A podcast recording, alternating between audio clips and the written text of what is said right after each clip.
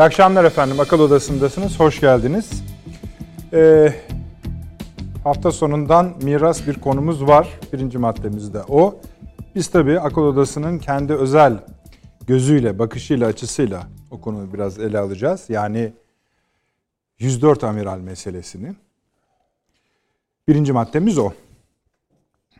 İkinci madde efendim bugün yapılan Avrupa Birliği ziyaretleri. Yani Avrupa Birliği'nden gelen iki büyük ziyaretçi kendileri değil efendim. Avrupa Birliği'ndeki ünvanları büyük idi. Avrupa Konseyi, Avrupa Birliği Konseyi Başkanı ve Avrupa Komisyonu Başkanı. Türkiye'ye geldiler. Şu kadarını söyleyeyim.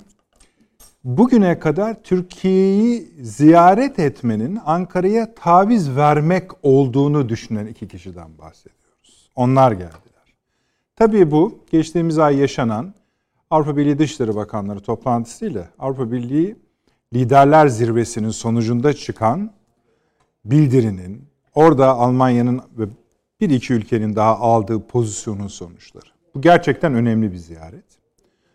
Bunu irdelememiz gerekiyor. İlla bunu Avrupa Birliği'nin Türkiye'nin Avrupa Birliği'ne tam üyeliği bağlamında okumamıza gerek yok.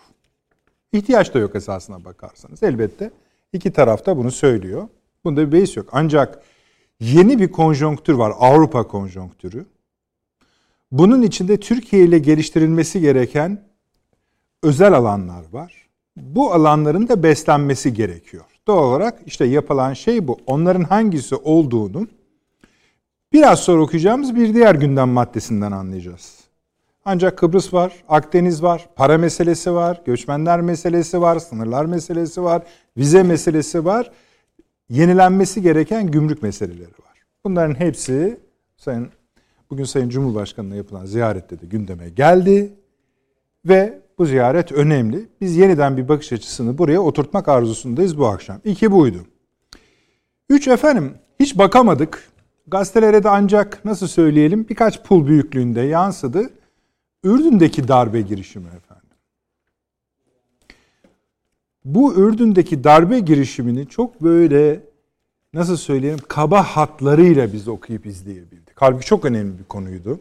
Ürdün çok önemli bir ülke. Dahası Ürdün'deki darbe girişiminin ki darbe diyenler de var yani denen de olmadı diyenler var. Bölgeye yönelik bir niyetin, bir planın parçasıydı. Nihayetinde Türkiye'ye uzanan bir boyutu vardı. Bu akşam o darbeyi, darbenin perde arkasını, o perdenin arkasına gizlenen bazı kişilikleri, e, şimdiden hatta reklamını yapalım öyle söyleyeyim tırnak içinde. İsrail orada neredeydi? Birleşik Arap Emirlikleri neredeydi? Blackwater orada neredeydi? Onlara bakacağız. Ukrayna efendim dördüncü maddemiz. Ee, bugün karşılıklı açıklamalar var idi. O açıklamaların hani neredeyse neredeyse cümlesini kurduracak kadar belli bir aşamaya geldiğini söyleyebiliriz. Ukrayna Devlet Başkanı Zelenski çıktı dedi ki bu savaşı dedi sadece bizim NATO'ya üye olmamız durdurabilir dedi. Yani bu olmaz ise savaşa giriyoruz demek düşünün. Sonra NATO bir açıklama yaptı. Dedi ki ittifak Ukrayna'nın egemenliğini ve toprak bütünlüğünü destekliyor. Hoş geldiniz gibi bir şey bu. Sonra da Kremlin bir açıklama yaptı. Dedi ki Ukrayna'nın NATO'ya üye olması durumu kötüleştirir dedi. O durumu kötüleştirirden şunu anlayın. Geçen hafta da Perşembe günü biraz çıtlatmıştık, değinmiştik. Hani Ukrayna yanara gelir iş. Öyle bir buna bakacağız. Bir diğer maddemiz 5. İran ABD gerilimi sanki bir sonuca ulaşıyor ve sanki İran kazanıyormuş gibi özellikle nükleer anlaşma üzerinden e, konuşuyorum. Orada böyle bir gelişmeler var. Eğer ABD bu bağlamda geri adım atarsa bundan sonra biraz herhangi bir anlaşmayı düzeltmesi, düzenlemesi zorlaşabilir. Ama öyle mi? Önce ona bakmamız lazım. Çünkü Çin'in ziyaretinin arkasından bu da düzelirse garip bir coğrafya, denklem, jeopolitik ortaya çıkacak. Ve hazır Çin demişken aslında burada kesiyorduk bugün. Yoğun diye konularımız. Efendim Çin Büyükelçiliği bir açıklama yaptı bugün. Hani ne diyoruz? Dünyanın sadece süper gücü değil, müstakbel süper gücü. Şöyle bir açıklama yaptı. Dedi ki Çin tarafı herhangi bir kişi veya gücün Çin'in egemenliğine ve toprak bütünlüğüne herhangi bir şekilde meydan okumasına kararlılıkla karşı çıkmakta ve bunu şiddetle kınamaktadır. Çin tarafı haklı karşılık verme hakkını saklı tutmaktadır dedi. Şimdi hani bunu ilk okuduğunuzda ya kime neyi söylüyor diyeceksiniz. Twitter hesabından yaptı ve Sayın Meral Akşener'le Sayın Mansur Yavaş'ı Ankara Büyükşehir Belediye Başkanı'nı etiketledi. Sonra da Türk Dışişleri Bakanlığı Sayın Büyükelçi'yi çağırarak etiketledi. Öyle anlaşıyoruz. An, e, anlıyoruz. Çağırdılar Dışişleri Bakanlığı'na hayırdır dediler. Biz de hayırdır üzerine biraz konuşmak isteriz bu akşam. Sayın Avni Özgür, hoş geldiniz. Yeni bir gazetesi yazarı. Profesör Doktor Süleyman Seyfi Öğün Hocam, hoş geldiniz. Hoş İstanbul Ticaret Üniversitesi öğretim üyesi. Doçent Doktor Emekli Tuğgenel Sayın Fahri Ener Paşam, İstinye Üniversitesi öğretim üyesi. Aynı zamanda? Aynı zamanda Yeni Birlik Gazetesi yazarı. Öyle onu mu söyledin? Oo, yalnız bu spoilerlar, reklamlar tabii, nasıl ben, olacak? Tabii. Peki. Hani abi, şimdi hoş gülerek başladık. Allah gülümsememizi kaldırmasın izleyicilerimizle evet. birlikte ama 104 amiral meselesine pek gülmedik. Ee, şimdi bu işin sıcak dönemi geçti. Herkes konuştu. Evet. Siyasetçiler de konuştular vesaire. Genel olarak şunu da söyleyebiliriz. Türk kamuoyu, medyası ve siyasi partilerin hakim çoğunluğu buna gereken cevabı verdi, duruşu gösterdi. Öyle diyebiliriz herhalde. Evet. Fakat bu iş buraya nasıl geldiği bir konuşmak isteriz. Buyurunuz. Şimdi e, elbette bunun nasıl buraya geldiği çok önemli. Evet. Ama bugün nispeten sakinleşmiş bir ortam var. Değil mi? Neden? Ha, bunda yani hemen onu söyleyeyim de ondan sonra gireyim. Bu tabii tabii. Buyurun. Ee, bunda Sayın Cumhurbaşkanı'nın dün yaptığı soğukkanlı bir değerlendirme. Hı hı. Öyle e, e, ilk e, konuşmasını beklerken bir televizyon programa katıldım ben daha şey olmadan. Dedik ki yani genel beklenti bu tür yani herkes der aa işte bir şey fırsat buldular AK Parti yine köpürtecek bunu diye. Dedim ki aksine birkaç basamak tırmandırmak yerine aksine aşağı çekecek bana göre Tayyip Erdoğan çünkü e, önünde hem e, bu Avrupa Birliği meselesi var hem başkaca meseleler var yani Montre meselesini bu paşalar kadar herhalde Tayyip Erdoğan da bilir yani bu Gayet. işleri. E, dolayısıyla yani e, meselenin önü, e, nitekim de hakikaten e, çok kısa bir konuşma yaptı hatırlarsanız. Yani yarım saati bile bulmadı tam. E, Tayyip Erdoğan'ın genelde bir okkalı bir girizgah kısmı vardır konuşmasının. Ondan sonra esas ne söylemek istiyorsa onu da e, on, oraya gelir. Burada doğrudan konuya girdi ve gayet kısa bir değerlendirme yaptı. Ee, yine söylemek istediklerini söyledi tabiatıyla. Yani onda bir şey yok. Ama orada da konuyu çok fazla hani e, leke gibi yaymadan bunu değerlendirdi. Ben onun bugün meselenin biraz daha yani özellikle de konunun yargı, yargıya intikal etmiş olmasını da vurgulayarak bir değerlendirme yaptı. Ki o ana kadar Türkiye'de herkes kimisi AK Parti'yi destekleyen gazetecisi, işte yorumcusu şu bu filan e, birçok kişi astı kestik yani biliyorsunuz Hı. Efendim rütbelerini de sökelim, şunu da yapalım, bunu da yapalım. Yani her türlü şey söylendi halde. Ee, ben e, Cumhurbaşkanımızın o itidalinin e, hakim olduğunu zannediyorum. İkincisi gelelim meselenin başlangıcına. Şimdi bir bildiri var ortada. Bu bildirinin mahiyetine baktığımız zaman yani burada imzası imza sahibi olan generallerin hepsi Türkiye'de canları hangisi isterse televizyonlara istedikleri anda çıkabilirler. Montreux ile ilgili hükümetin tavrını eleştirebilirler. Ele, yani tekim çık, çıktılar, konuştular evet. zaten. E, Kanal İstanbul'la ilgili eleştirilerini zaten söyleyebilirler. Hiç bunlar da yani şey, bundan önce söyleye geldiler. Montreux tartışmalarında Tabii bunların çoğu yani söylenmemiş, öyle, laf kalmadı. Laf kalmadı. Evet, bunların hepsi yapıla geldi. Söyleyebilirler. Ve önde de şöyle bir şey var Montreux meselesinde. Ee, meclis başkanımızla ben konuştuydum. Meclis başkanımızın şeyi Türkiye'nin Lozan'dan sonra teminatı Montreux'dur. Yani bu bunu tartışması olmaz. Bunu değiştirmek, kaldırmak filan düşünülemez. Bunu düşünmek Türkiye'nin hayrına sonuçlar doğurur. Tartışmak bile Türkiye'nin hayrına sonuçlar doğurmaz dedi. Daha sonra hatta bunu biraz daha ironik bir şeyle başka bir programda söyledi. Orada da dedi ki hani Marmara'ya yoğurt mayası çalmak gibi bir şeydir dedi yani. Ha, olmaz mı? Olur. Cumhurbaşkanı'na kanun bu yetkiyi vermiş. Ama yani Marmara Denizi'nde ayran olur mu? İşte olursa olur. Bu, bu kadar bir buna benzetti. Hani bir fıkra şey var ya yani havada bulut var deyince sen bana ördek mi demek istiyorsun gibi böyle bir alıntı.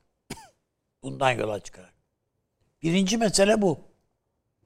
Aa bunlar bu iktidar Montre meselesini köpürtmek istiyor. Ya hatta bu, bu farklı bir şeye mecraya dökmek istiyor. Böyle bir yorum, böyle bir evham. Bunu kurmay eğitimi görmüş hiçbir subayın bu yoruma yani bu tablodan bu yoruma gidebileceğini düşünmek bana göre mümkün değil.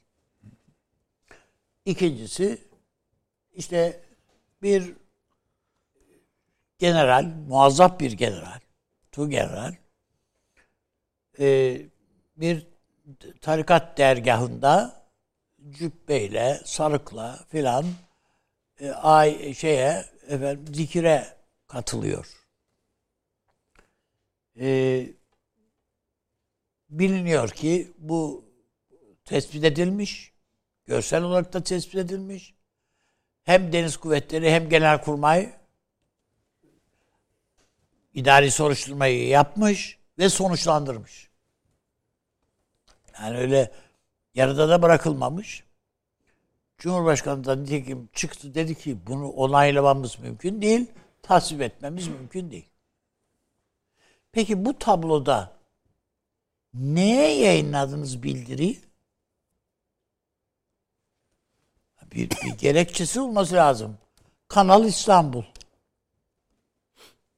E madem bu kadar önemliydi Kanal İstanbul, topu topu o bildirde iki cümle mi? Bir cümle mi veyahut bir, bir, bir, bir, bir defa e, bir defa ya bir cümlelik bir şey bir ifade. Bu mu yani? Hayır olması mümkün değil. Ve konuşmalardan veyahut da avukatlarıyla yaptıkları görüşmelerden bu 14 generalin onuyla ilgili çünkü onlar göz altında diğerleri daha henüz şeye değiller. Ortaya çıkan şey şu tek bir kişinin kaleminden çıkmış veya onun organizasyonuyla o gün su yüzüne çıkmış bir bildirden söz ediyoruz. Hepsi işte hani o komutan e, ast üst merhaba nasılsınız komutanım işte böyle böyle filan gibi böyle bir muhabbetten sonra görmeden etmeden basmışlar imzayı ve iş birbirlerine dağıtmadık bile diyorlar çünkü. Yani haberim de yok diyor. Gecenin saat bir buçuğunda efendim. Neden haberi yokmuş abi? Hayır ya dağıtıldığından, sızdırıldığından haberi yok. Birçoğunu ya hiçbirinin bilgisi yok ne bunlarda gibi. Yani anlatımları bu böyle. Hı hı. Ondan sonra e, ve e, Türkiye'de bir amiral, bir general rütbesine gelmiş bir komutan Türkiye'de gece bir buçukta Türk milletine diye başlayan bir bildiri emekli de olsa generaller 104 general tarafından yayınlanınca bunların arkasından hayırlı bir şey gelmeyeceğini insanların bunu okuyan insanların düşünmesinden daha tabii ne olabilir ki zaten? Sen içeride hangi cümlen olursa olsun. Kaldı ki bu cümlelerden bir tanesi şayet bunlar önemsenmezse yani e, sonuç sonucunda yani bunun arkasından akıbeti geçmişte örnekler görünen örnekler gibi olur diye bir cümlede geliyor yani. Şimdi sorulduğu vakit diyorlarmış ki canım biz orada 15 Temmuz'u kastettik. yani neyi kastettiysen onu söyleyeceksin esasında. Bir başkaları da senin 15 Temmuz'u değil efendim 27 Mayıs'ı. O efendim 12 Eylül'ü kastettiğini düşünüyor seni. Onu kastettiğini düşünüyor olabilir. Bütün bunlardan yol çıkarak bu işte öyle zannediyorum ki birincisi tablonun dışarıdan görünüşü bu. Ama onun ötesinde bunu organize eden bu hareket şeyi eylemi organ eylem diyeyim buna. Organize eden hem emekli bir general, amiral hem de bir milletvekili aynı zamanda. Parti kurucusu. Evet. Filan. E bir başkası Cumhuriyet Halk Partisi'nin içerisinde efendim bakıyorsunuz ve yakasına CHP rozetini Sayın Kılıçdaroğlu'nun taktığı bir insan filan. Bir bakıyorsunuz bu insanların başkaca bir takım bağlantıları da var. Uluslararası bağlantılar da var. Kimisinin Rent Corporation filanla filan bağlantıları filan da söz ediliyor. Bunlar muhakkak yani soruşturma aşamasında herhalde daha bir hı hı. netleştirilecek. Yani şimdi yargı süreci olduğu olan bir şeyde ne isimler üstünde ne de bu süreçle ilgili çok fazla konuşmak caiz değil ama ana hatları ana hattıyla böyle. Yani bunun arkasında acaba bir e, şey e, bir dış mihrak var mıdır sorusuna cevaben bunu söyledim. Hı hı. Bu Türkiye'de şu anda Amerika bütün gücüyle boğazları zorluyor kardeşim. Karadeniz'e geçmeye zorluyor. Zaten Ukrayna'da Ukrayna meselesi bu kadar dallanıp budaklanınca Amerika'nın bütün derdi geçmek. Biz geçmişte Montre yoktu. Birinci Dünya Savaşı öncesinde. Ama boğazlara hakim idik. Ve savaş gemilerinin geçmesine izin vermedik. Dolayısıyla buraya geçmek isteyen İngiliz gemileri çok fazla zorlayınca Alman gemileri pardon. Çok fazla zorlayınca bunları e, bir şey ta, takla dubara yaparak Göben ve Breslau ünlü artık biz bunları lisede öğrendik yani ezberledik. Ünlü sonradan kahramanlık simgemiz oldu Yavuz ve Midilli. Bunlar bu isimleri alarak ve personeline FES dahil Osmanlı Bahriye üniforması giydirilerek Karadeniz'e çıkarıldı. Yani biz boğazları yabancı e, savaş gemilerine açmanın ne tür badirelere sebep olabileceğini bilmeye, bilen bir milletiz. Geçmişte. Onun için de bu Amerika'nın bu taleplerinin bizim başımızı ağrıtacağının farkında olarak burayı daha tahkim etmek mümkün olduğu kadar daha fazla tahkim etmek, daha fazla korunaklı hale getirmek. Şimdi şöyle düşünebilir miyiz Avni abi? Şimdi burada bahis edilen konulara odaklanmak aslında evet. bu bildirinin hazırlanma düşüncesini, zihniyetini her neyse o biraz geride bırakmak gibi oluyor. Evet bu, öyle. Tamam bu nasıl hazırlandı? Onun öyküsünü. Yani, yani öyküsünden kastım şu.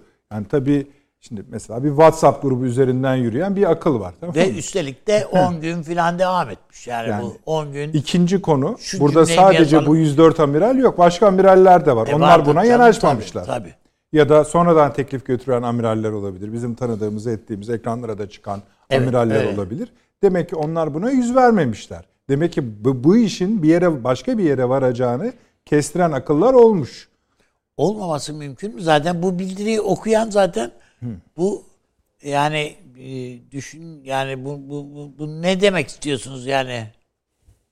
Bu bir, bir bildiriden e, çünkü bir birkaç gün önce e, emekli büyükelçiler bir bildiri yayınlamış. Tabii. Sonra da arada kaynadı. Evet. Eski milletvekilleri Eski de bir. Eski milletvekilleri de. evet. Bir bildiri yayınlamışlar. Demek Sayın Cumhurbaşkanı bir, girişinde o senin bir, bahsettiğin konuşmanından ikisini de zikretti. Zikretti. Şimdi bu bunlar hakkında bir şey yapıldı mı dedi hatta.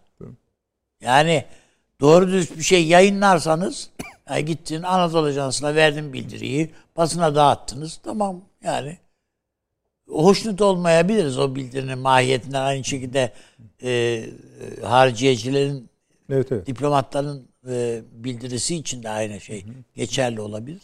Ama hiçbir rahatsızlık unsuru olmadı. Hı hı. Ama o olmadı fakat bu iş eme generaller meselesine geldiği vakit işin rengi değişiyor.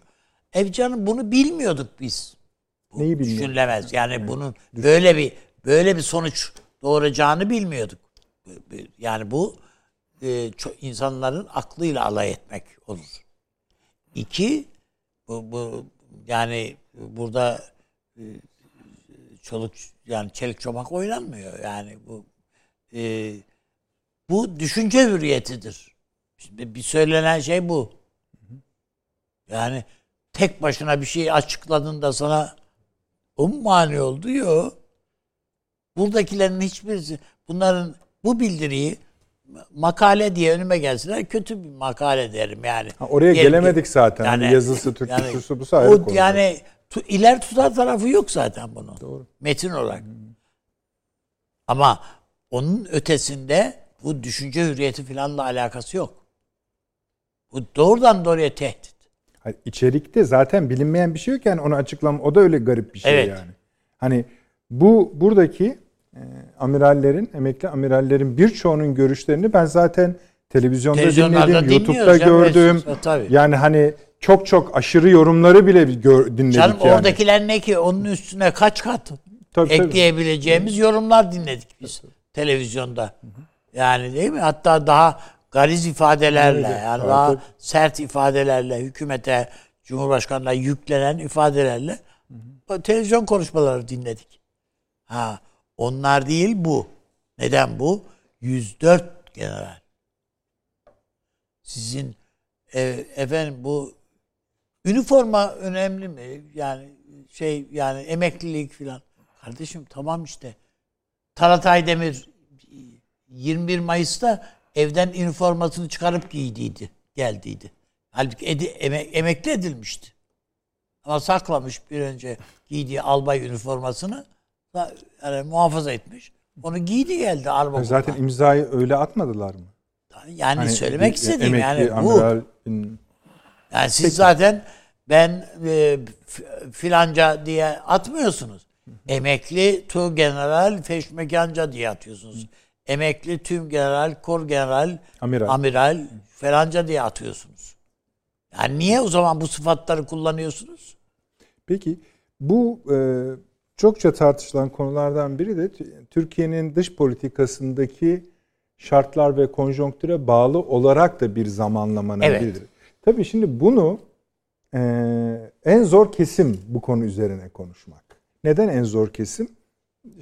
Yani bunu eleştirmek açısından her yani şeyi söyleyebilir. Bu tabloyu en iyi okuması gereken deniz subayları. Türkiye'nin Akdeniz meselesine hakim olmaları gereken insanlar. Türkiye'nin boğazlar meselesine hakim olması gereken, bunları bilmesi gereken insanlar. Karadeniz'in ve önemini, Ukrayna meselesinin önemini, bunların hepsinin yani başkasından değil bu, bu subaylardan öğreneceğiz yani. Bir şey olduğu vakit değil mi? Evet. Ekrana bu amiralleri çıkarıp paşam ne oluyor diye sorduğumuz insanlar Akdeniz'de nasıl gelişecek? Ne olacak? Bu İsrail ne oluyor? Yunanistan ne yapıyor? Ve Türk donanmasının en güçlü yani daha da güçlenecek inşallah da hı hı. ama en güçlü yakı Cumhuriyet tarihinde en güçlü olduğu dönemi yaşadı yaşarken bunu yapıyorsunuz bir de. Değil mi? Yani, yani burada, her peki, manada anladık. O zaman şöyle bir soruyu gel gelmek zorunda artık. Ha, yani. bundan üstelik de bu sihalar, şunlar, bu Anadolu e, gemisi. uçak gemisi artık Hı. o diye Öyle demek evet. icap ediyor. Bundan ne kadar NATO'nun rahatsızlığını ifade ediyor NATO'ya. NATO e, yani Doğru. NATO üyeleri bu gelişmeden rahatsız işte diyor. Daha Silahlı bugün kuvvetlerinin. E, Uluslararası Bloomberg'in yayını vardı Türk İHA ve SİHA'ları ile ilgili. Hani adam artık ne yazacağını şaşırmış. Yani Şimdi yani, bütün yani bunların hepsini görmüyor mu? Bu bilmemeleri mümkün mü? O bilmiyor. Peki biliyorlar. O halde muradımız ne? İşte bu. Burada yani bir düğme bu bir kumanda işte o e, bu hükümet gitmeli. Bu bizim istediğimiz yani siyasi temennileri Tabii var. canım. Yani bu bu yani e, efendim bunun arkasında öyle başka şeyler aramamak lazım. Yani İsrail'in dürtüklemesiydi, yok bilmem nesiydi falan böyle dallanıp budaklandırmaya imk- imkan yok, gerek yok. Zaten bangır bangır Amerika dedi ki bu Tayyip Erdoğan iktidarını yıkmak için muhalefetle işbirliği yapacağız dedi değil mi yani? Öyle demedim mi? Tamam da siz de aslında aynı şeyi söylemiş oluyorsunuz. Çünkü eğer tamam. sadece dışarı bağlantısını Hayır, şey- yüreklendiriyorlar. Şey. Ya Aha, yüz, tamam. Yani kim istese böyle kolaylıkla yüz küsür tane e, Amiral. amirali bir araya getirebilir ki? Evet. Arzu ettikleri etkiyi meydana getirmediler mi? Gerçi tabi bu kadar e, şey e, kötü bir bildiri hazırlanacağını hesap etmemişlerdir tabi. Yani daha entelektüel bir şey. Yani daha biz okumadık ö, demek ö, ö, dediklerini yani, kabul ediyor. Evet, Okusak evet, yani bulurduk çok, bunları, hataları. Çocuk, yani çok çocuksu bir metin yani. Peki. O ayrı mesele. Ama yani ya, Amerikalı da bu kadarını hesap etmiyor tabii yani. Ne yapsın doğru düz yani bunların Türkçesi de iyidir herhalde. İngilizceleri çok iyi çünkü Peki. adamların diye düşünmüş olabilirler. Yani meramını doğru anlattır diyebilirler. Hakikaten kötü. Gerçekten kompozisyon açısından sınıfta kalır bunlar. O manada. Yani aslında son söylediğin şey bile çok dramatik bence. Yani, Hakikaten. Hani yani İngilizceleri bu kadar iyi olduğuna göre. yakışmıyor bu Türkçe. Neyse o sona kalsın. Yani, yani bir hani... analiz yaptığın vakit gerçekten işte burada Türkiye'nin yetiştirdiği en iyi komutanlardan bir tanesi var. Biz yani hakikaten birlikte çalışmaktan gurur duyuyoruz. Yani kendi köşe yazarınızı Ve, övmenizi haklı Hayır öyle değil. Sadece paşam olduğu için değil. Ama sadece paşamız yok. Türkiye'de gerçekten çok iyi yetişmiş subaylarımız var. Var gayet tabii Komutanlarımız canım. var. Ona ne şüphe. Ve bunların içerisinde gerçekten hakim, meselelere hakim, Türkiye'nin e, meselelerine hakim. Üstelik de AK Parti'ye muhalif şu bu yani Erdoğan'a muhalif diyelim. Hı hı. Yani bu, bu bunlar var. Bunların hiç yani çaplarıyla öyle, öyle. filan tartışmıyoruz bile bunları. Bu insanları. Peki abi. Dolayısıyla yani burada başka bir şey var. Ya bula bula bunları buldular. Yani öyle mi? Yani hatırlıyorsanız ben böyle şeyi sevmiyorum ama rahmetli Erbakan başbakanlığı sırasında e, ra, e, hatır o zaman basına yansımıştı. Siz de gazeteci olarak hatırlayacaksınızdır. O dönemde e, Milli Güvenlik Kurulu toplantısında adettir. Yani herkese efendim ne içersiniz? Çay mı içersiniz? Kahve mi içersiniz? dediği vakit. Değil mi? Bana bir bana bir şişe rakı diyen Deniz Kuvvetleri Komutanımız ol, var. Olmuştu evet. Yani denizcinin bir farkı var yani olsun da öyle de bakılabilir ama bu bir bu bir üslup değil. Bu başka bir şey. şey evet anlıyorum. Peki. Şimdi e, Süleyman Hocam. Buyurun. Sayın Cumhurbaşkanı'nın konuşmasını ben hani daha e, sakin kabul ediyorum ama daha tansiyonu alacak bir konuşma olarak ben hani öyle görmüyorum. Çünkü mesela Savunma Bakanlığı'nın açıklaması içinde bir bölüm var. Hep çok o bölüm var da ben sadece bir tanesini söyleyeyim. Düşman sevindirme kavramı. Şimdi bunu bir Türk subayına hangisine söylerseniz söyleyin oraya yığılır. Yani bu daha ağır bir hakaret olamaz. Daha ağır bir üzerine gitme olamaz, tarif olamaz. Keza takiben mesela hiç metinle alakası yokmuş gibi gözüken ama aslında Avni Bey'in biraz değindiği hani bu donanmamızdaki gelişmeler üzerinden diye onları saymayıp en uzun seyir süresi yıllık ulaşılmıştır deyip onların dönemine bir gönderme yapıyor olması. Hani medyadan çok alıntı yapmayayım ama mesela bazı gazetelerin savaşan ordudan mesaj diye yani Savunma Bakanlığı. Bunları anlıyoruz. Bunlar da bir şey anlatıyor bize. Keza eğer hani sertlik aranacaksa Sayın İşleri Bakanı'nın acil durum merkezinden canlı yayına bağlanarak akşamleyin. E, vallahi darmadağın ederiz böyle zihni. Yani bunu aklından geçirenler varsa ifadesi. Şimdi aslında mesele o kadar yumuşak bir mesele değil. Yani bir kızgınlık da var. Ha, bu kimileri tarafından yani bu müsamaha gösterilirse yol yapar olarak değerlendirilebilir bildiri için ama kimi çoğu kişi tarafından da hayır Türkiye'de bu zaten yol olalı çok oldu. 10 yıllardır yol olmuş durumda. Hani burada ezmek gerekir şiddetiyle de ifade edildi. Bunları doğrudur yanlıştır diye söylemiyorum. Ama soru şudur. Bir, Anvi bir tablo çizdi. Bunu besleyen sayıklar, anlamak zorundayız. İki, hedef murat ne? Tekrar aynı soruyu soruyorum. Ve nihayetinde de belki şu soruyu soracağız. Bu bildirim mavi vatana hizmet etti mi? Evet. Şimdi yani şuradan başlamayı tercih ediyorum ben. Çünkü bu konuda hakikaten birikmiş bazı düşüncelerim ve hassasiyetlerim var. Buyurunuz. Bu yaşa kadar hiçbir bildiriye imza atmadım. Yani bana şeceremi getirseler bütün aile imzaladı sen de imzala onu da imzalama. Çok anlamsız bir şey siyasal kültürün çocukluk hastalığı olarak görüyorum ben. Bildiri yayınlamayı. Evet. Şimdi bildirilere niye böylesine e, diyelim ki eleştirel bakıyorum. Sebeplerini birer birer arz edeyim de ondan sonra sorunuza cevap vereyim. Bir kere bütün bildiriler küttür. Küttür çünkü bir ortalama almak zorunda. Yani siz 100 kişiyi bir araya getiriyorsunuz. 100 farklı insan. Ki vakti zamanında 500'ü de gördük. Ya neler hani çıktı yani. Akademisyen yani, şu. Yani Neyse, neler buyurun, var, buyurun. Binini bulanlar var falan. Ve onu bir tek ses haline getireceksiniz ve tek bir fikre irca edeceksiniz. Bütün bir kere bu falan yok. son derece totaliter bir bakıştır. Bunu ben söyleyivereyim. Bunu ben hiçbir şekilde benimsemiyorum. Ortalamayı almak için basitleme yapmak zorundasınız. Basitlemeler nerede yapılır? Bir fikri basitleştirmek nereye kadar mümkün?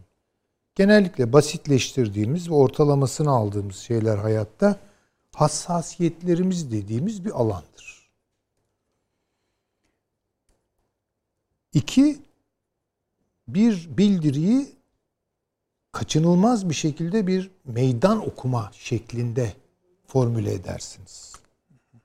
Yani masum bildiri yoktur.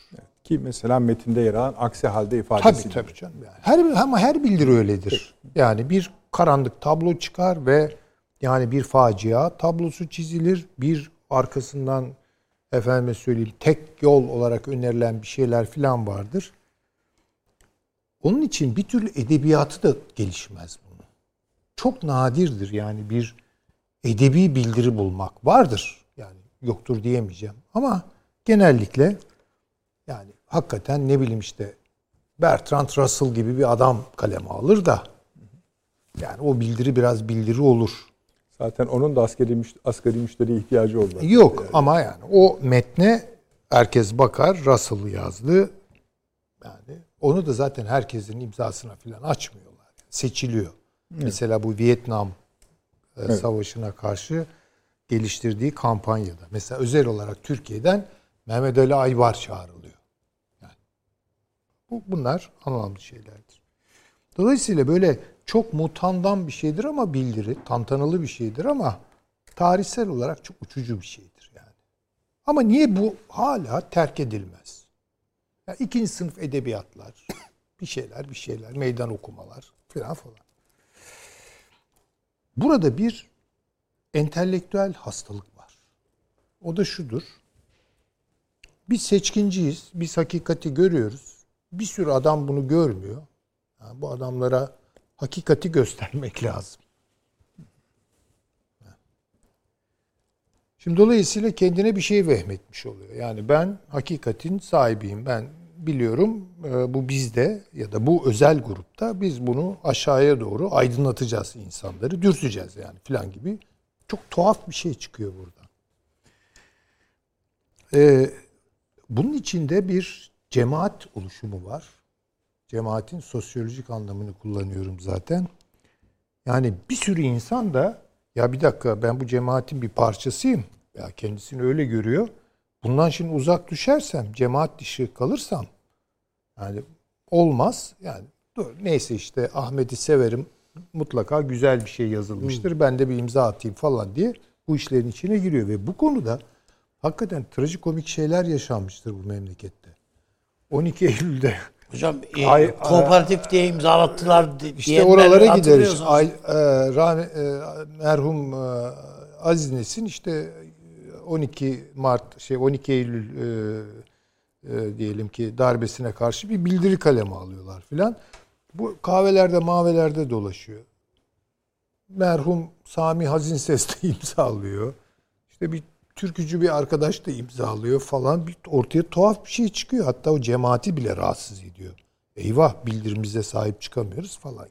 Yani olacak iş değildir. Burada bir hassasiyet kaşınmıştır. Çünkü hassasiyetse bildirilere e, yol veren fikir falan değildir. Fikir ciddi bir iştir yani öyle hani bildiri konusu falan olmaz. Hassasiyeti ise yönetmek çok kolaydır. Onun için ben bir yerde bir bildiri çıktığı zaman şimdi bir hassasiyet olduğunu öngörebiliyorum. Ama bu hassasiyeti kim kaşıyor? Nereye götürmek istiyor? Daima kafamda soru işaretleri olduğum için olduğu için kalemimi oynatmam ben. Yani dediğim gibi en katıldığım şeyler bile olsa onu ben imzalamam. Burada da bu işledi. Şimdi bunun bir de artık teknolojisi çok sağlam bir teknoloji, çok iş gören bir teknoloji. Yani mesela WhatsApp grupları. Yani cemaat sürekli bir arada. Eskiden kolay kolay bir araya evet. gelemiyorlardı falan. Şimdi habere birbirlerine e, WhatsApp'tan bir şeyler gönder. Diyelim ki bizim de bir WhatsApp grubumuz var burada, değil mi? Yani Tabii ortak bir hassasiyetimizi kaşımaya, kendimiz kaşımaya kalksak akıl dışı yerlere gideriz. Tabii. Çünkü hassasiyetleri kontrol etmek kolay iş değildir. Bunu hakikaten bilgeler falan başarıyor. O, o çok o. Hem hassasiyetlerinizi koruyacaksınız hem de onları yönetebilir halde kalacaksınız. Bu hakikaten zor bir e, iştir. Şimdi ben bu bildiride de hassasiyet nedir diye ona baktım önce. Orada ne var? İki hassasiyet çıktı. Bir Montreux'ün korunması. iki irtica tehlikesi. Şimdi birinci meseleye bakıyorsunuz. Montreux yani işte Sayın Meclis Başkanı'yla bir röportaj yapılmış. Evet. Bizzat o röportajı yapan e, e, gazeteciyle de bir temasım oldu. Bana bir olduğu gibi de anlattı yani. Ortada bir şey yok diyor yani. Kendisi de söylüyor ortada bir şey yok. Bir bir soru var. Canım kayıtlı cevap yani. Ya Televizyon kaydı yani, var yani. Tabii hani, ki canım yani. Yoğurt metaforları, Marmara ha, metaforları Bir falan. sürü şey var ve gayet makul. Çünkü zaten Sayın Meclis Başkanı'nı ben de tanıyorum kişisel evet. olarak. iyi bir hukukçudur. Mera, hem de meramını çok meramını çok düzgün iyi anlatan anlatır. bir Yani insan. oraya buraya gidecek Zaten o metafor falan işin başka konuş- yere gidebileceğini kestirdiğini gösteriyor. kestirdiği ve onu da gayet güzel açıkladı. Muhtemelle mümkün arasındaki farkı ki bu hakikaten e, ancak bir entelektüelin yapabileceği bir ayrımdır. Onu koydu ortaya. Yani mümkün mü? Mümkün. Muhtemel mi? Değil dedi.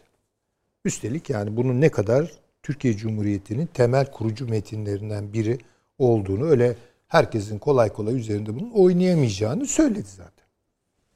Peki nereden geldi bu? Şimdi bu algı nereden geldi? Şimdi Devin Üstad dinlerken bir daha düşündüm. Yani hiç kimse bu 104 kıymetli amiral, amiralimizin içinde bir tanesi ya bir dakika bir bakalım arkadaşlar ya. Birbirimizi hani böyle doldurmak, e, gerektiğinden fazla motive etmek, e, kabartmak falan gerekmiyor ya. Bir bakalım ne bir üzerinde düşünelim demeyi bilmedi mi? Bilselerdi bu olmayacaktı. Ama işte o bir artık o bildiri iklimine girilmiş yani artık orada bir, bir şey yapılacak. Çünkü esas mesele Montreux değil. Yani mesele Ben bunu Montreux söyleyeyim. güzel. Nedir? Esas mesele irtica algısı. İrtica algısı. Şimdi e, bundan kısa bir süre önce evet e, bu irtica takibi orduya alımlar sırasında değil mi paşam? Bu irtica takibi araştırması, soruşturması kaldırılıyor. Şimdi bunun yerine ne konuldu bilmiyorum ben. Yani. Terör. Metni, Terörle ya terör konuldu. deniliyor. Terörle iltisaklı olmak. Ya bu bence mümkün. Daha anlaşılır bir şey. Çünkü irticanın anlaşılabilir bir tarafı yok. Nedir irticanın tarif edebiliyor musunuz? Gerici. Yani siz de beni gerici bulabilirsiniz. Ben de sizi bulabilirim. Ee, belki Avni Özgür Üstad hepimizi gerici bulur falan yani. Bu, çünkü bunun bir ölçüsü yok. Dindarlık mıdır? Yoğun dindarlık mıdır? Ee, ortopraksi midir? Yani e, ibadetleri e, şaşmaz bir şekilde yerine getirmek başka aidiyetler midir? Nedir? E bunun tanımı terördür. Yani teröründe din bahanelisiyle din bahaneli olmayan arasında bir ayrım yok. Evet, gayet güzel bir ölçü konuldu. Hayır, bu Hocam geçmişte şuna dönüşüyor. 28 Şubat sürecinde hatırlıyorsanız e, askeri lojmanlarda evlerin kapılarını kontrol eden Neler, neler tabii vardı. bunları yani, bunlar rakı unutuldu. şişesi var mı, Yani bakın, içki şişeleri var mı diye. bunlar 15 Temmuz'dan sonra unutuldu. Halbuki hassasiyet içeride işliyordu.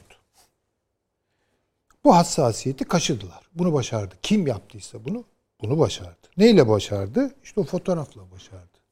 E canım biz bunun Fadime Şahin'le nasıl başarıldığını da gördük.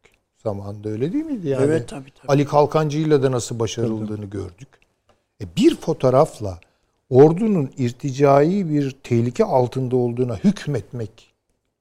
Bir dakika yani çıkabilir böyle adamlar. Böyle kendini bilmez adamlar üstelik bunlar. Onu da söyleyeyim. Mesleğine kimse benim şahsi düşüncem odur ki meslek ahlakının dışında bir şey karıştırma hakkına sahip değildir. Aksi takdirde o mesleği bıraksın. Bu dinden de gelebilir. Bir ideolojiden de gelebilir. Ayrı bir şey. Mesleğin hakkını vermektir önemli. Askersen asker olursun. Doktorsan önce bir doktor olursun. Yani onlara bakılmıyor. Solcu doktor, sağcı doktor, dindar doktor, e, laik doktor falan böyle bakılıyor. Yani iyi doktor olmanın ölçüleri de buraya taşınıyor. Şimdi böyle bir durumdayız biz. Ben onu da hep söylerim. Mesleki hayatlara hiçbir şekilde, hiçbir inanç, hiçbir e, devşirilmiş başka ahlaklar falan girmemek. O mesleğin zaten ahlakı vardır. Bir doktorun ahlakı bellidir. Din, ırk, cins filan tanımadan bütün hastalarına hizmet vermektir. Bitti. Bunun gibi. Şimdi dolayısıyla bu yaşanmış bir şey olabilir. Ama bunu kafalarında büyütüp bir ordu adeta içeriden işgal ediliyor. Efendim söyleyeyim işte bir irtica tehlikesi baş. Bunu kendileri yarattılar. Ya da bunu o hassasiyeti kaşımak suretiyle bu noktaya getirdiler. Evet O noktaya, geldi. ha, o noktaya geldiğinde ne oldu? O noktaya gelindiğinde şu oldu. Sayın Cem Gürdeniz değil mi? Ben de defalarca dinledim. Çalışmalarından e buraya da taşıdık bir sürü şey canım. Yani onların tabii. çalışmalarıydı bu. Faydalandık. Ama ilmi orada bitti. Basireti orada onunla artık bağlandı. Onun artık hassasiyeti var. Evet. O cemaatin içindeki o hassasiyet kaşınıyor, kaşınıyor, kaşınıyor ve onu artık düşünemez hale getiriyor. Kendilerini sorgulaması lazım. Herkesin sorgulaması lazım. Ve sonuçta eyvah ülke elden gidiyor. Ordu irticaya karıştı. Zaten evet. bu AK Parti'de bunları kışkırtıyor, kadrolaşıyor vesaire. Bir sürü kendi kendilerine bunları üretiyorlar. O WhatsApp gruplarındaki fantazmalar akıl almaz boyutlarda yani. En olmadık şeyi gerçekmiş gibi. Post-truth falan diyorlar ya. Hayır. Post-truth falan değil bu. Bu gerçeği hiçbir e, akli, mantıki filtreye taşımadan tarif etme hali. Hepsi gerçekçi, gerçekçilik iddiasındalar. Ve panikle birlikte. Her gerçek bir panikle birlikte yaşanıyor. Neyse yani oralara girmek istemiyorum ama, ama esas baş, olarak bir başka maddeye geçecekseniz yani bu konuyla ilgili şu şeyi açmanızı isterim. Yani mesela Sayın Gürdeniz'den atıfla dediniz ki şu çalışmaları yapıldı ve başka bir aşamaya geçildi. Fazla Şimdi, değişti orada yani. O artık şöyle bir şey de gördüm ben sizin bu tarifinizde, izahınızda. Belli alanların uzundaki uzmanlıkları çok iyi. Zaten öyle Son, oluyor. Ha tabii. buyurun. Estağfurullah. Hı hı. Yani yani şimdi şöyle bakın. E, uzmanlar saygıdeğer insanlardır. Çünkü arkasında bir emek vardır o uzga, uzmanlığın. Ama sadece uzmanlık dairesinde e, edindiği bilgilerle bütün bir hayat karşılanmaz. Çünkü orada bilgiyi bilgeliğe dönüştürecek bir şeyler lazım. Ya da yeni bilgilerle alaka kurup e, o uzmanlığın daralttığı şeyleri açmak lazım. E, eğer bunu yapamıyorsa insanlar bunu da ona yaptırmayacak şey hassasiyetlerini kontrol edememe durumudur. O zaman işte bir kör noktaya sürükleniyor. Bu hepimiz için geçerli olabilir canım. Yani ben burada özel olarak bir insanı suçlamak için falan değil. Yani Ama öyle bir hale bir geldi ki üzerinde mesela birçok kişinin buyurun. Siz, estağfurullah. Siz aslında doğru bir yere çekiyorsunuz beni de ben meramımı bulup iyi anlatamadım herhalde. Estağfurullah. Şöyle bir tablo çıktı. Yani bu kadar saygı uyandıran değil mi? Memlekete kazandırdıkları işte mavi vatandır, o ölçümlerdir, deniz hukukudur bunlar çalıştılar bunu her şeyi bir anda kendisi açısından da bitiren. Yani denizi geçtiler ama. Evet işte ama denizi geçtiler de karaya çıktıklarında e, şaşırmış gibi bir duruma düştüler. Ya yani bunu bir kere söylemem. O zaman tabii bunu buradaki yani çünkü başka orada e, imzacılar da var. Hepsi için ha, söyleyemiyoruz. Hepsi için söyle, katiyen söylemiyorum. Ama yani zaten daha vahim tabloları çizenler şimdi, var işlerinde. Yani e, şey denir ya böyle bir söz vardır. Ya biz üç kişiyiz, beş kişiyiz birbirimizi biliriz. Ama orada o bilgiler bile uçuyor. Yani eminim oradaki diyelim ki birbirine daha yakın düşünen 8 tane amiralin e, aynı bildiriye imza atan 15 tane amiral hakkındaki fikirleri, şahsi şeyleri falan çok kötüdür yani. Ola, haklısınız. Olabilir. Ama işte o çok bir mümkün. anafor. Evet. Bu tam bir anafordur. Bir cümle okuyayım ve onu yorum üzerinden değerlendirme yaparsanız iyi olur. Daha anlaşılır hale gelir. Bildiri anlatıyor, anlatıyor, anlatıyor. Yukarıda işte Montreux'du, şuydu, buydu filan filan işte. İşte böyle sarıklı marıklı filan diye. Bunların çizdiği işte çağdaş noktadan ordu uzaklaştırılmış ve bu çabaları kınıyoruz.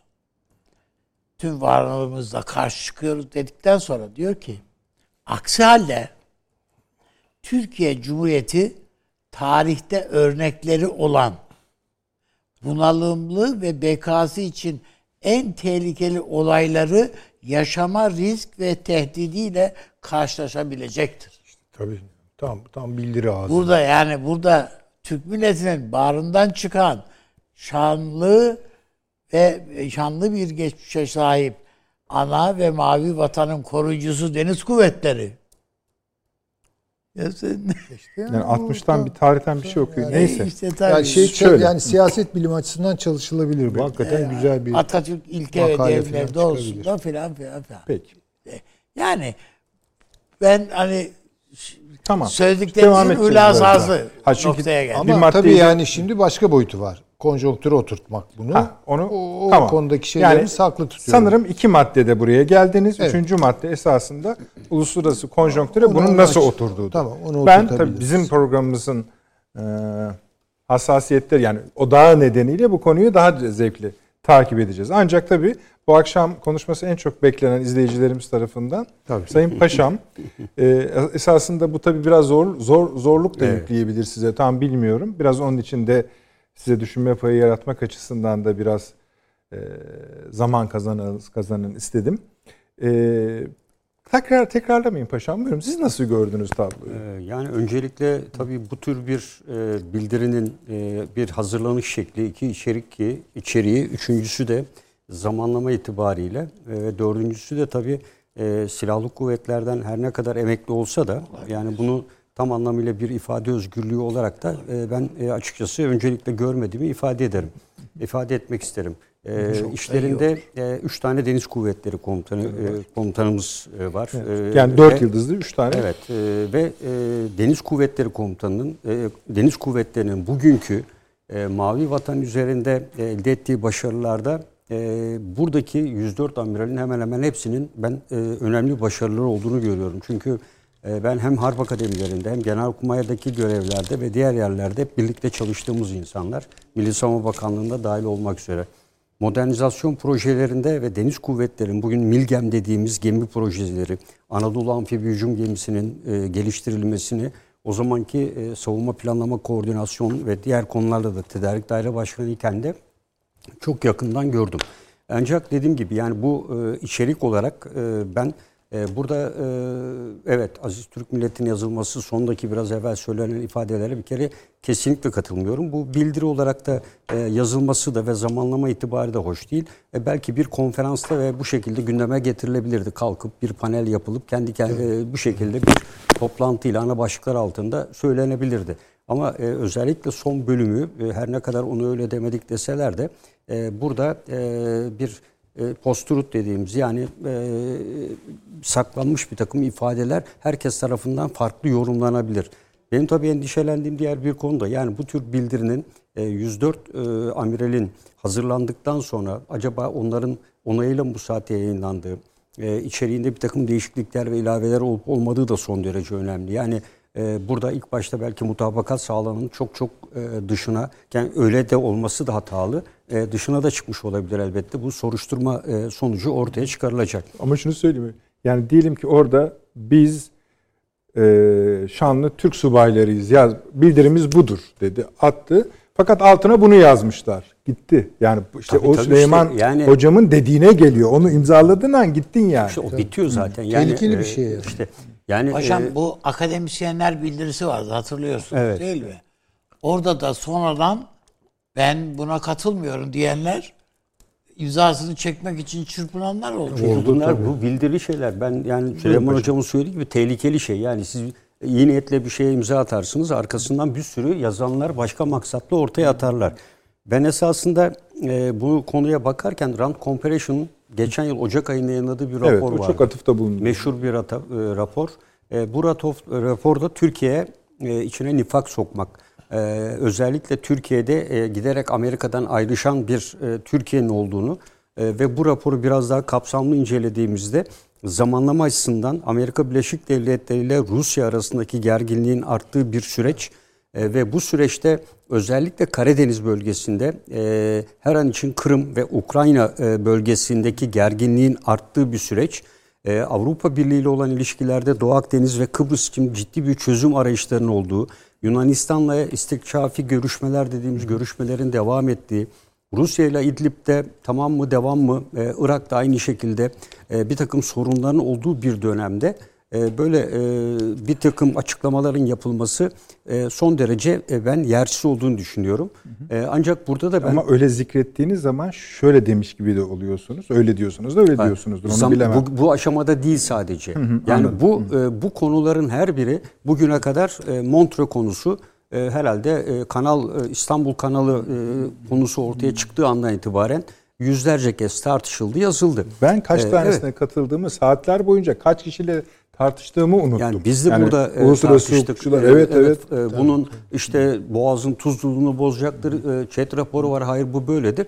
E, sonuçta öyle veya böyle. Yani bu e, yapım kararı şu anda siyasi iktidar tarafından katılmasak da veya katılsak da e, bu yapılacak. E, katılır farklı bir boyutta olması istenebilir. Sonuçta bu e, Türkiye açısından e, verilmiş bir karardır.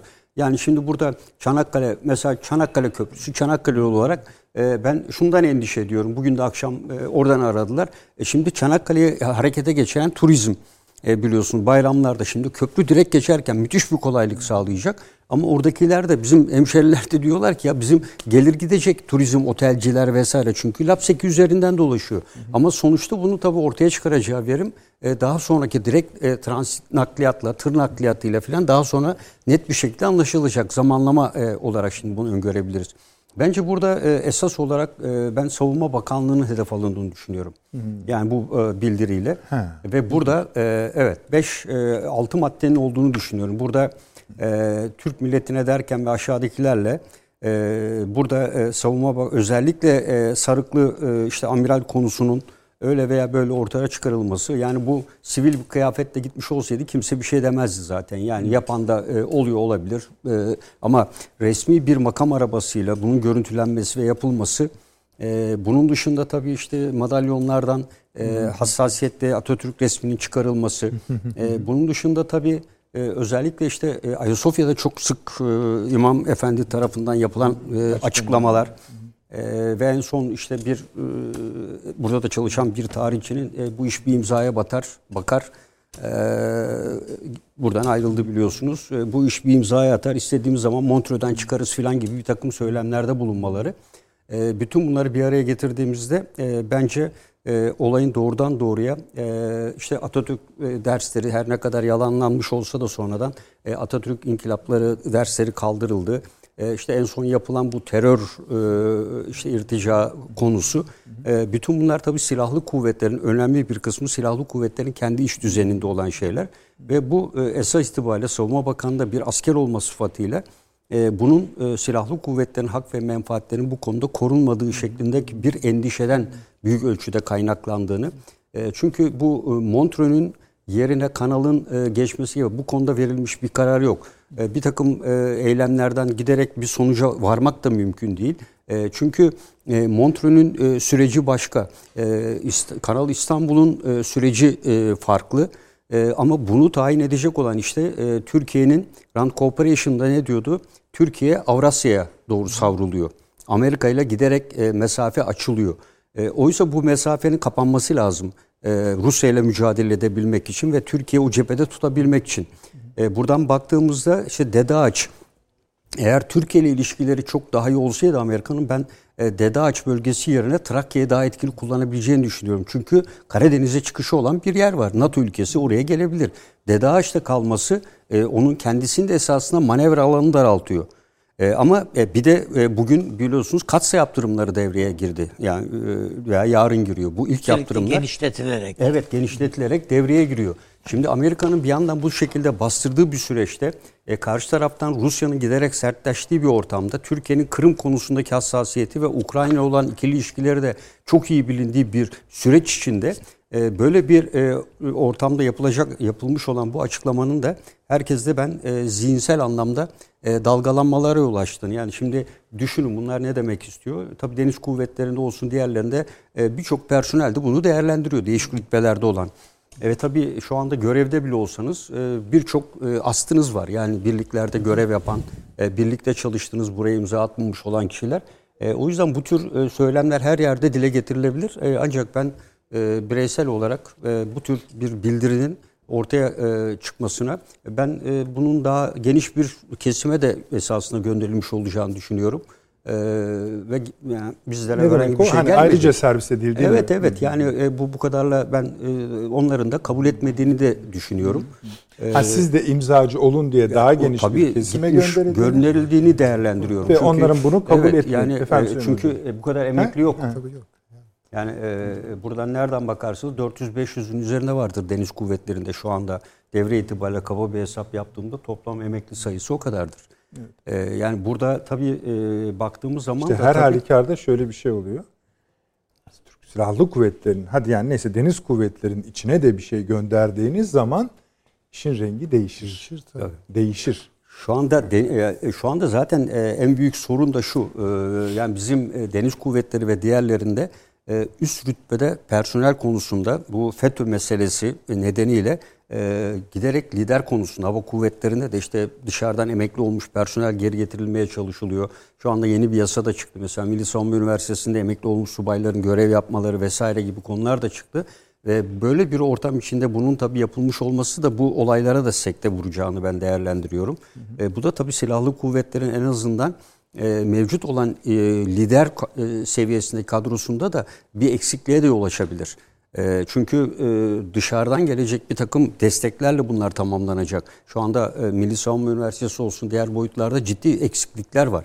Hı hı. bu eksikliklerde de personel üzerinde olumsuz baskı yaparak bir takım emeklilik süreçleri vesaire şeyleri de hızlandırabilir. Yani ya. bu açıdan moral şimdi ve motivasyon bu, yani evet.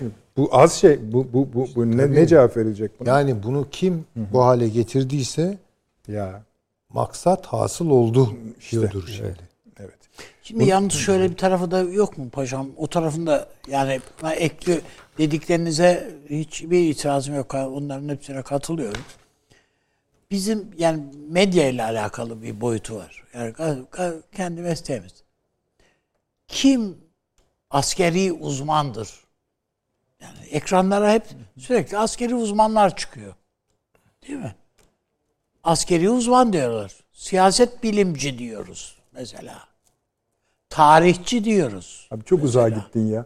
Yani askeri uzmana gelene kadar acaba tartışılan konunun tam uzmanları bugüne kadar bulunup sabitlendi hayır, mi hayır, ki? Hayır, yani aynı şekilde evet. ta mesela Türkiye'nin bütün tarihçileri acaba bu, bu burada bayrak mı açtılar yani? Ne tabii tabii. Böyle bir şey yok yani. Ee, şimdi bu Ama e... herkesin kendi meşrebine göre hoşuna giden bir tarihçi var kendisine göre buluyor.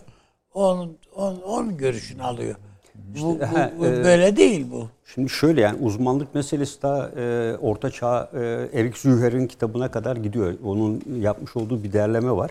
E, burada e, askerlik mesleğinin e, profesyonelliğini anlatıyor yazdığı çalışmada ve değişik örnekler vererek e, işte okuda okuman belli konuda yetişmiş olması nedeniyle askerlik bir uzmanlık ve profesyonellik mesleğidir diye. Buna Clausewitz de katılıyor. Daha sonra yazdığı savaş üzerine kitapta. O yüzden mesela bazen eleştiriliyor işte diyor ki işte kendini uzman bilenler televizyona çıkıyor falan gibi de eleştiriler yapıyor. Ve konu öyle basit değil. Yani harp akademilerinde görülen eğitimin uluslararası strateji, harp tarihi konusunda inanın hiçbir üniversitede olduğunu düşünmüyorum. Güzel yani, ama e, aranan evet. şey şu. Yani bilgi öbekleri arasında ayrı bir network kurabiliyor musun? Bilgiye sahip olmak bir şey de hani aslında bilgi dediğimiz şu bir sürü anahtar topluyoruz yaşadığımız sürece. Kitaplar, film, entelektüel evet. sohbetler. Sonra bu anahtarlarla ne yapacağımıza ilişkin bir fikrimizin olması gerekiyor. O kilitleri hangisi tutacak? Asıl iş bu. Bu eğitimle de çok verilir bir şey midir? Onu da bilmiyorum. Yok bu eğitimle evet. verilebilir değil. Eğitimle verilenleri sizin analiz edip sentezleyip e, birleştirmeniz e, gerekiyor. E, demek ki bakın Tabii. edememişler. Ya işte o e, kaç yıl geçmiş aradan. Yani şimdi e, bilginin peki, peki. E, bilginin yenilenmesi, e, verilerin toplanması var. Yani bu konuyu bilgi ve veriyle de bir araya getirmek gerekmiyor. Çünkü bu insanların da önemli bir kısmı da yani e, ziyaret FETÖ'den sadece izan yetiyor yani, yani e, lazım. Başlarına ciddi bir şekilde sorun gelmiş ve e, o zaman kimse inan bir grup yerin kişi dışında kimse ne Silivri'ye ziyarete gitmişti. Yerden Silah, silahlı kuvvetler dahil herkes eline eteğini çekmişti. Şimdi onlar e, buradaki ifadeyle dedikleri e, biz hep ailelerle de görüştük. Onlara destek olmak için de gidildi. Silivri'ye kaç defa gittik. E, bu süreçte bakıldığında esas hassasiyetin ben dediğim gibi yani bu e, son noktanın bu e, işte sarıklı e, amiralden Anladım. patlak verdiğini ben Peki. düşünüyorum. Evet. Evet. Onu esasında Cumhurbaşkanı cevapladı. O konu bence kapandı. Yani evet. o gereği çoktan yapıldı. İşte Ama e, Şimdi, şu eksik kaldı bence. Yani bunun çok ivedi bir şekilde yapılması gerekirdi. Bu toplumda da genel. Bu hızlı yapılan bir şey zaten. Ama yapın şöyle yapılmadı. Yani o e, istekler üzerine yani bu kişi şöyle yapmıştır, böyle yapmıştır ve hala Anladım. resmi bir açıklama yok. Ha, e, yapılmış e, zaten ama. Ama ki Tamam peki yok. tamam yani peki. o tarafı tamam, önemli. Orada doğru olabilirsiniz. Ama zaten şöyle de bir şey var. Bu, bunu tasvip edilmeyeceği ve edilmediği. Neyse ayrı bir konu. Evet. Ona girmeyelim ama ben şunu önemseyeyim müsaade ederseniz. Sayın Paşa'nın özellikle konuşmasının son bölüm, diğer bölüm de elbette kıymetli ama ben benim sorulma bence daha en somut yanıtlardan birisi oldu. Nihai kertede özellikle hani Türk Silahlı Kuvvetleri'nin içine, Deniz Kuvvetleri'nin içine taşıdığı mesaj açısından söylüyorum. Mavi vatana hizmet etmediği açık. Tabii, tabii. O kesin de tamam. Kesin. yalnız yani paşanın benimle... söylediğinin bir boyutu var. O da rahatsızlık bu bildiriler söylenenlerden ibaret değil. Bu hatta bunu kaldır çöpe at yeni bir bildiri yazacak kadar Peki. şeyler var. Şöyle bir şey diyelim. Demeyelim. Demeyelim. Peki. Demeyelim. Çok sıkıştık çünkü. Hani zorladık. Ee, izleyicilerimiz eksik olmasın büyük ilgi gösteriyorlar. Şimdi hem sizin dediğinizi alacağız. Sonra da Paşam da o bölümü bence biraz eksik bıraktı.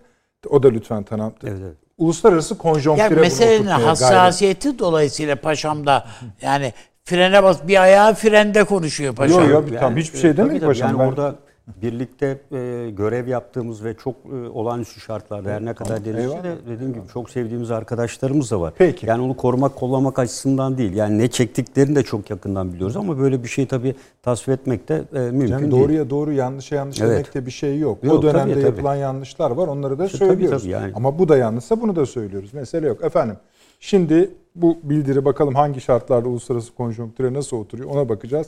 Bir kısa reklam hemen geliyoruz.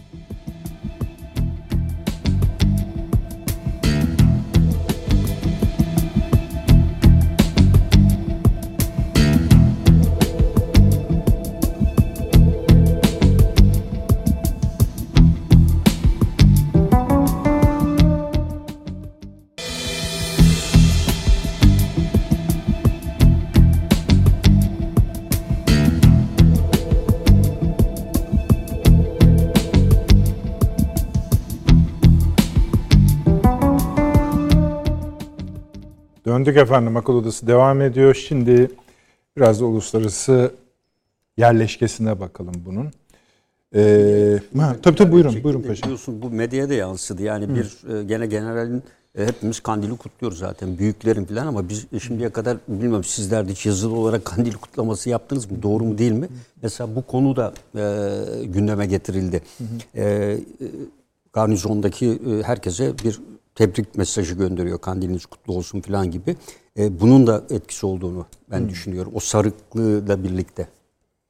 Yani telefonla gönderilmiş olması mı? Yok şeyle gönderildi. Kart gönderildi. Ha anladım. Hmm. Yani bayram kartı gibi e, burada isim Hı hı. Yani e, komutanlık ismi ve bu şekliyle.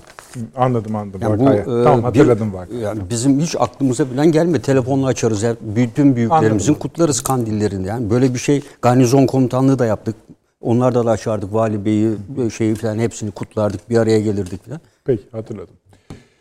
Ama evet, bu, bu, bu tabii duyarlılıklar falan olabilir. Ama, Ama ben mesela Sayın Cumhurbaşkanı'nın yani, dün hem bu e, amiral için bu sarık cübbe meselesini diye onu söylediğinde bu münferit bir olay değerlendirmesini yaptı hı hı. ve biz onaylamıyoruz dedi. Bu bu artık bir cumhurbaşkanı daha ne söyleyebilir yani? Yani bunu böyle köpürtmek, şunu üstüne yok, gitmek yok, daha o, da o, zaten o gereği şey söylenildi. Burada e, ortaya çıkan şey yani bu konu e, yaklaşık bir hafta falan oldu değil mi medyada Tabii, çıkalı. 10 gün kadar. Yani bununla ilgili e, hemen araştırılıyoruz denildi. Onun arkasından bir açıklama süratle yapılmalı. Çünkü bu biraz hassasiyet. Bunlar e, FETÖ'den içeri girmiş olan insanlar bu evet, e, konuda. E, o konudan diyor zaten e, eşleri ve diğerleri de. E, tekrar aynı şey e, başa gelme ihtimali var.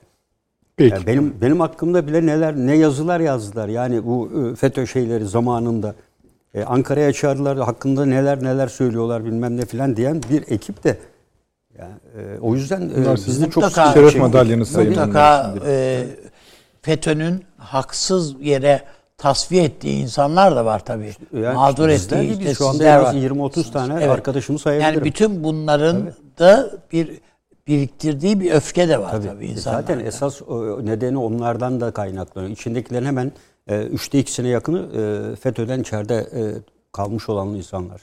Peki. Süleyman Bey, e, bir uluslararası konjonktüre oturtalım isterseniz. Tamam. E, sonra Paşam, sonra Avni Bey'den de rica edelim. Ve ondan sonra da... Bu e, Amerika'nın Türkiye'ye bakışı artık aşağı yukarı ortaya evet, çıktı. Evet. Yani doğrudan bir şey yapmayacak. Zaten ne yapabilir? Yani gelip Allah aşkına işgal mi edecek Türkiye'yi? Ama şunu yapacağını zaten deklare etti. Söyledi e, Biden ilk günden başlayarak bu hükümeti devireceğiz. Bu yönetimi devireceğiz. Yani Erdoğan'ı tasfiye edeceğiz. Bunu yaparken de tabi darbe yapmayacağız. Zaten yapamayacağın ortaya çıktı. Bu son e, gelişme de zaten bu konuda bir de aşağıdan gelen tepkiyi ortaya koydu. Yani o da az boz bir tepki değil. Hemen çünkü insanlar 15 Temmuz'u hatırladılar ve refleks gösterdiler. Bu iş olmayacağı belli. Ne yapacağız peki? Şu an Erdoğan ve Erdoğan etrafında oluşan bir ittifakın e, güçsüzleştirilmesi için, zayıflatılması için gereken neyse yapacağız. Bununla ilgili işte muhalefet partileriyle, sivil toplum kuruluşlarıyla şunda buna çalışacağız dedi. Şimdi eskiden doğrudan yaptırırdı darbeyi, direkt düğmeye basardı. Şimdi öyle değil, birkaç devreye bağlamış vaziyette ama aynı sonucu elde etmek istiyor tabii ki. Farklı değil. Şimdi bu gelişme Türkiye'de bu hassasiyetler üzerinden ayrışmalar, bakın bu çok kötü bir şeydir. Yani hassasiyetlere dokunmak bir suçtur bence. Bir insanlık suçudur hatta. Ama hassasiyetlerini kontrol edememek de ayrı bir suçtur. Yani. Şimdi bu olayda gördük ki işte layıkçı bir hassasiyet kaşındı ve tablo bu. Mondros falan bunun bence e, biraz sosu gibi filan duruyor metinde de. Buradan girdiler. Şimdi onun için 15 Temmuz'dan sonra Türkiye'de oluşan ittifakı iyi değerlendirmek. Bunun bir siyasal ayağı var. iki tane parti. Biliyoruz ki işte e, AK Parti ve Milliyetçi Hareket Partisi. Yanı sıra e, Doğu Perinçek'in verdiği Hı. bir dışarıdan destek var. Bu siyasal boyutu diyelim ki işin. Büyük Birlik Partisi. Büyük Birlik Partisi de var dediğiniz gibi. Belki başka partiler de var bilemiyorum. Neyse. Bir de esas bence tarihsel ittifak şurada ortaya çıktı. Şimdi ortak bir düşman tecessüm etti. İşte FETÖ. Bu bildiriye imza atmış subayların paşamın dediği gibi çektiği bir çile var yani. Bunlar hapis yattılar. Akıl almaz suçlarla suçlandılar vesaire. 15 Temmuz fiyaskosu onlar için e, ortaya çıkınca bir tarihsel ittifak Türkiye'de gerçekleşti. Yani ulusalcı diyelim en genel manada işte ağırlıklı bir kısım askeriye ama bürokrat çevreler de var. Yani bu beladan kurtulmamız için gayet normal ve Türkiye'nin önünü açmak için AK Parti ile bir ittifak. Çünkü hassasiyetlere dökersiniz. İki tarafın hassasiyetleri birbirine ilişki kurmayı imkansız kılıyor. Orada bir akıl devreye girdi. Bu da bir Türkiye açısına kazanımdı. Yani ilk defa işte kurumsal yapılarla toplumsal, siyasal yapılar belli çoğunluk ve seçilmişlik değerleri üzerinden bir araya geldi. Şimdi bunun tabii ki bir örtüşme, bir ne bileyim işte e, dikiş makinesiyle dikişleri atılmış sağlam dikişli bir şey olmadığı belli. Yani bunu bunu görmek lazım. Çünkü işin içinde bir de arka olağanüstü binada, şartlarda dokunmuş şartlarda bir şey bu. bu çıktı ortaya. Bir de şöyle bir ayrışma. Bakın bu bence pek konuşulmuyor Türkiye'de. Bence konuşulmasın da zaten de. Hani bir Hı, anladım. başlığını atıp geçelim. NATO'cu asker ile ulusalcı asker ayrımı ortaya çıktı. Doğru. Ama bu yani Bunlar, geçin, bu çok konuşuluyor. Bu konuşuluyor. Hı. Ama bakın bunun koridorlarında, galerinde, galerilerinde neler oluyor, neler bitiyor bunu bilmiyoruz biz. Yansımıyor. Çünkü kendi işlerinde bu hesaplaşmayı yapıyorlar. Ben e, Silivri'de e, haksız bir şekilde uzun süre yatmış ismini tabi vermeyeceğim bir kıymetli dostumla sohbet ederken öyle şeyler anlattı ki bana. Yani cezaevi koşullarında bile ayrışıyor bunlar. Doğru hocam öyle. Ayrışıyor.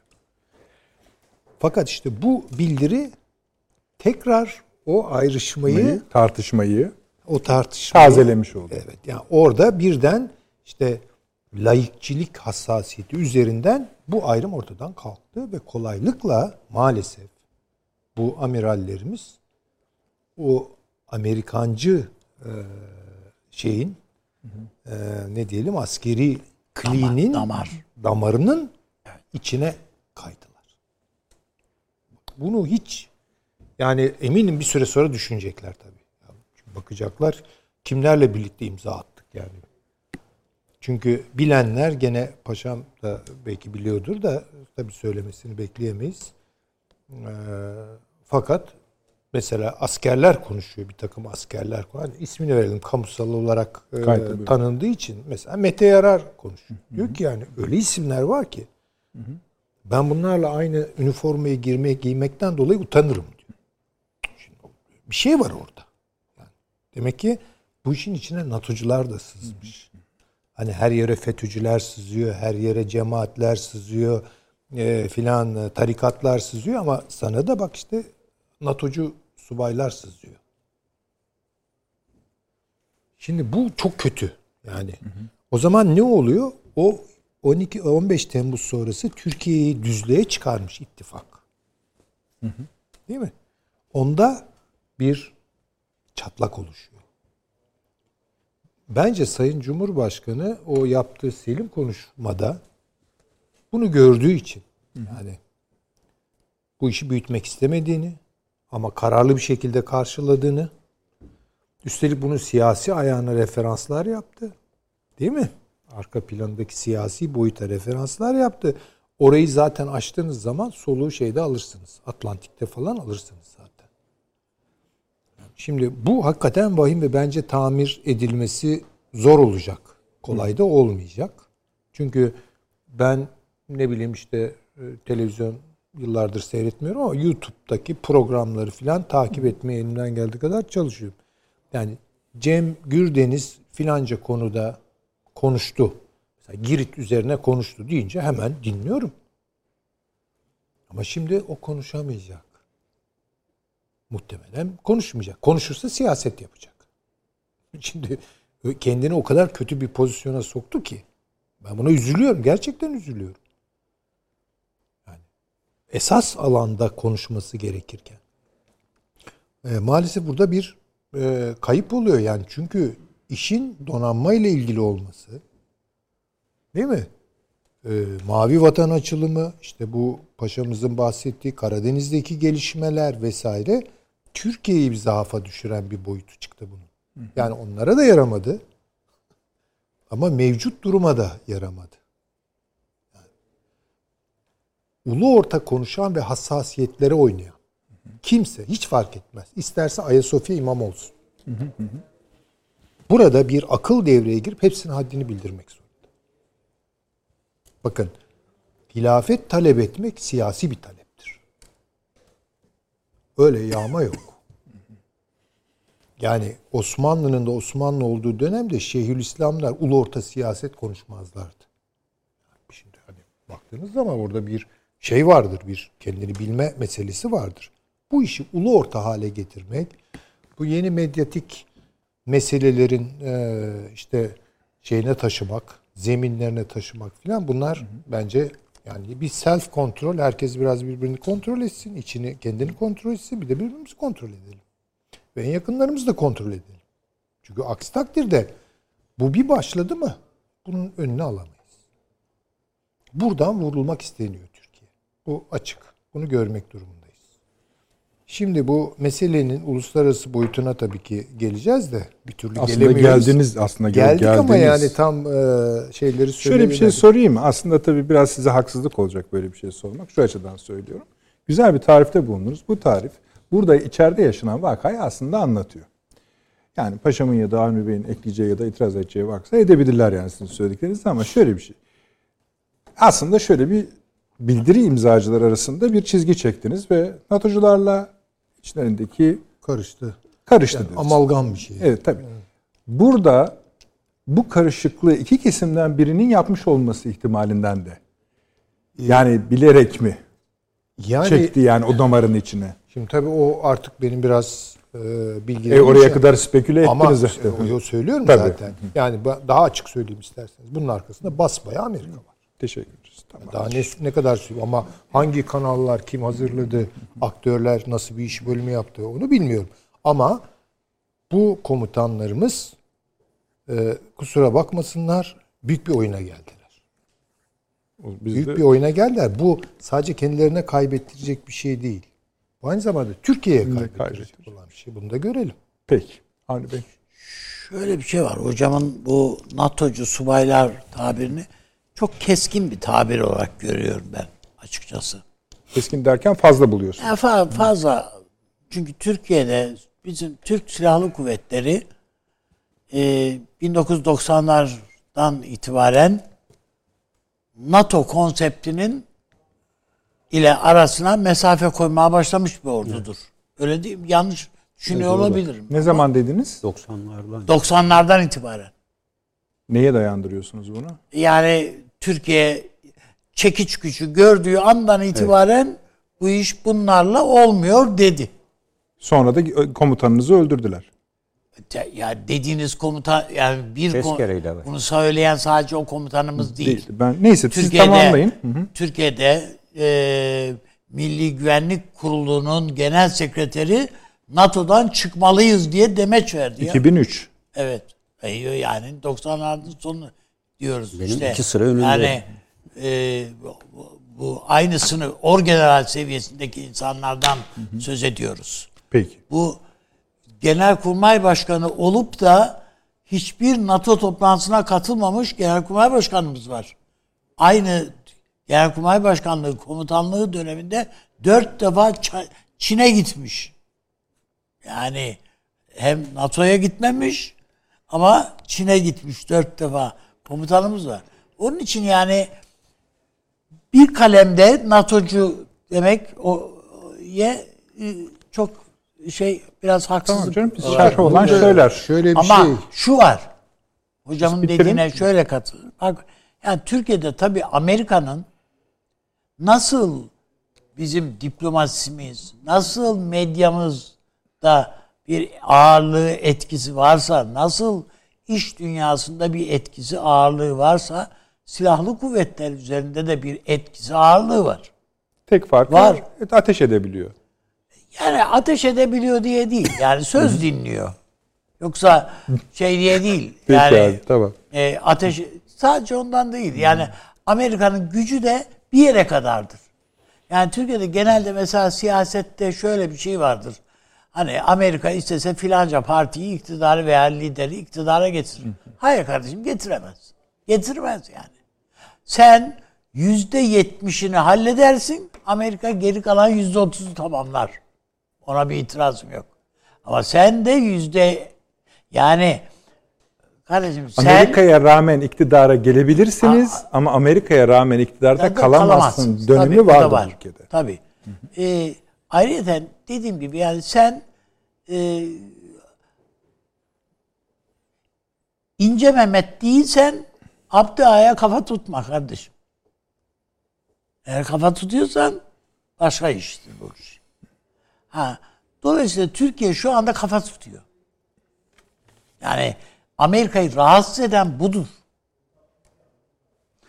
Bunu sadece deniz kuvvetleriyle alakalı değil, bu sadece e, Irak'la alakalı, Suriye ile alakalı filan da değil yani. Ya Türk dünyada Amerikan aleyhtarlığının en yüksek seviyede yüksek seviyede olduğu ülke kim deseniz Türkiye. Amerikan aleyhtarlığının bu sadece medyada, partilerde, AK Parti'de, şurada burada değil ki. CHP'de de var bu Amerikan aleyhtarlığı bir oranda. Diğer partilerde de var. Efendim orduda da var. Hepsinde var. Her yerde var çünkü. Derece derece. İran'dan fazla olduğu kesin. İran'da yüzde altmış. Onu ölçtüler yani biliyoruz. Dolayısıyla Amerika'nın esas derdi bu. Hiçbir yerde Türkiye ile yan yana dur, durmakta dur, durabileceğini düşünmüyor artık Amerika. Onun için işte Dede Ağaca gidiyor, yok şuraya geliyor, buraya gidiyor. Alternatif yerler arıyor ama bunların hiçbirisinde de rahat edemeyeceğini biliyor yani. Kafkaslara, Türkiye dışında neyle ulaşıyor? Yani Gürcistan'ı NATO'ya alacak da gidecek, girecek. Ukrayna'yı NATO'ya alacak da oradan bilmem ne edecek. Hiç böyle bir şey yok. Söz konusu bile değil. Yani Peki. Rusya dediğin devlet yani tarihte kendini yakmış bir devlet bu. Yani öyle şey değil.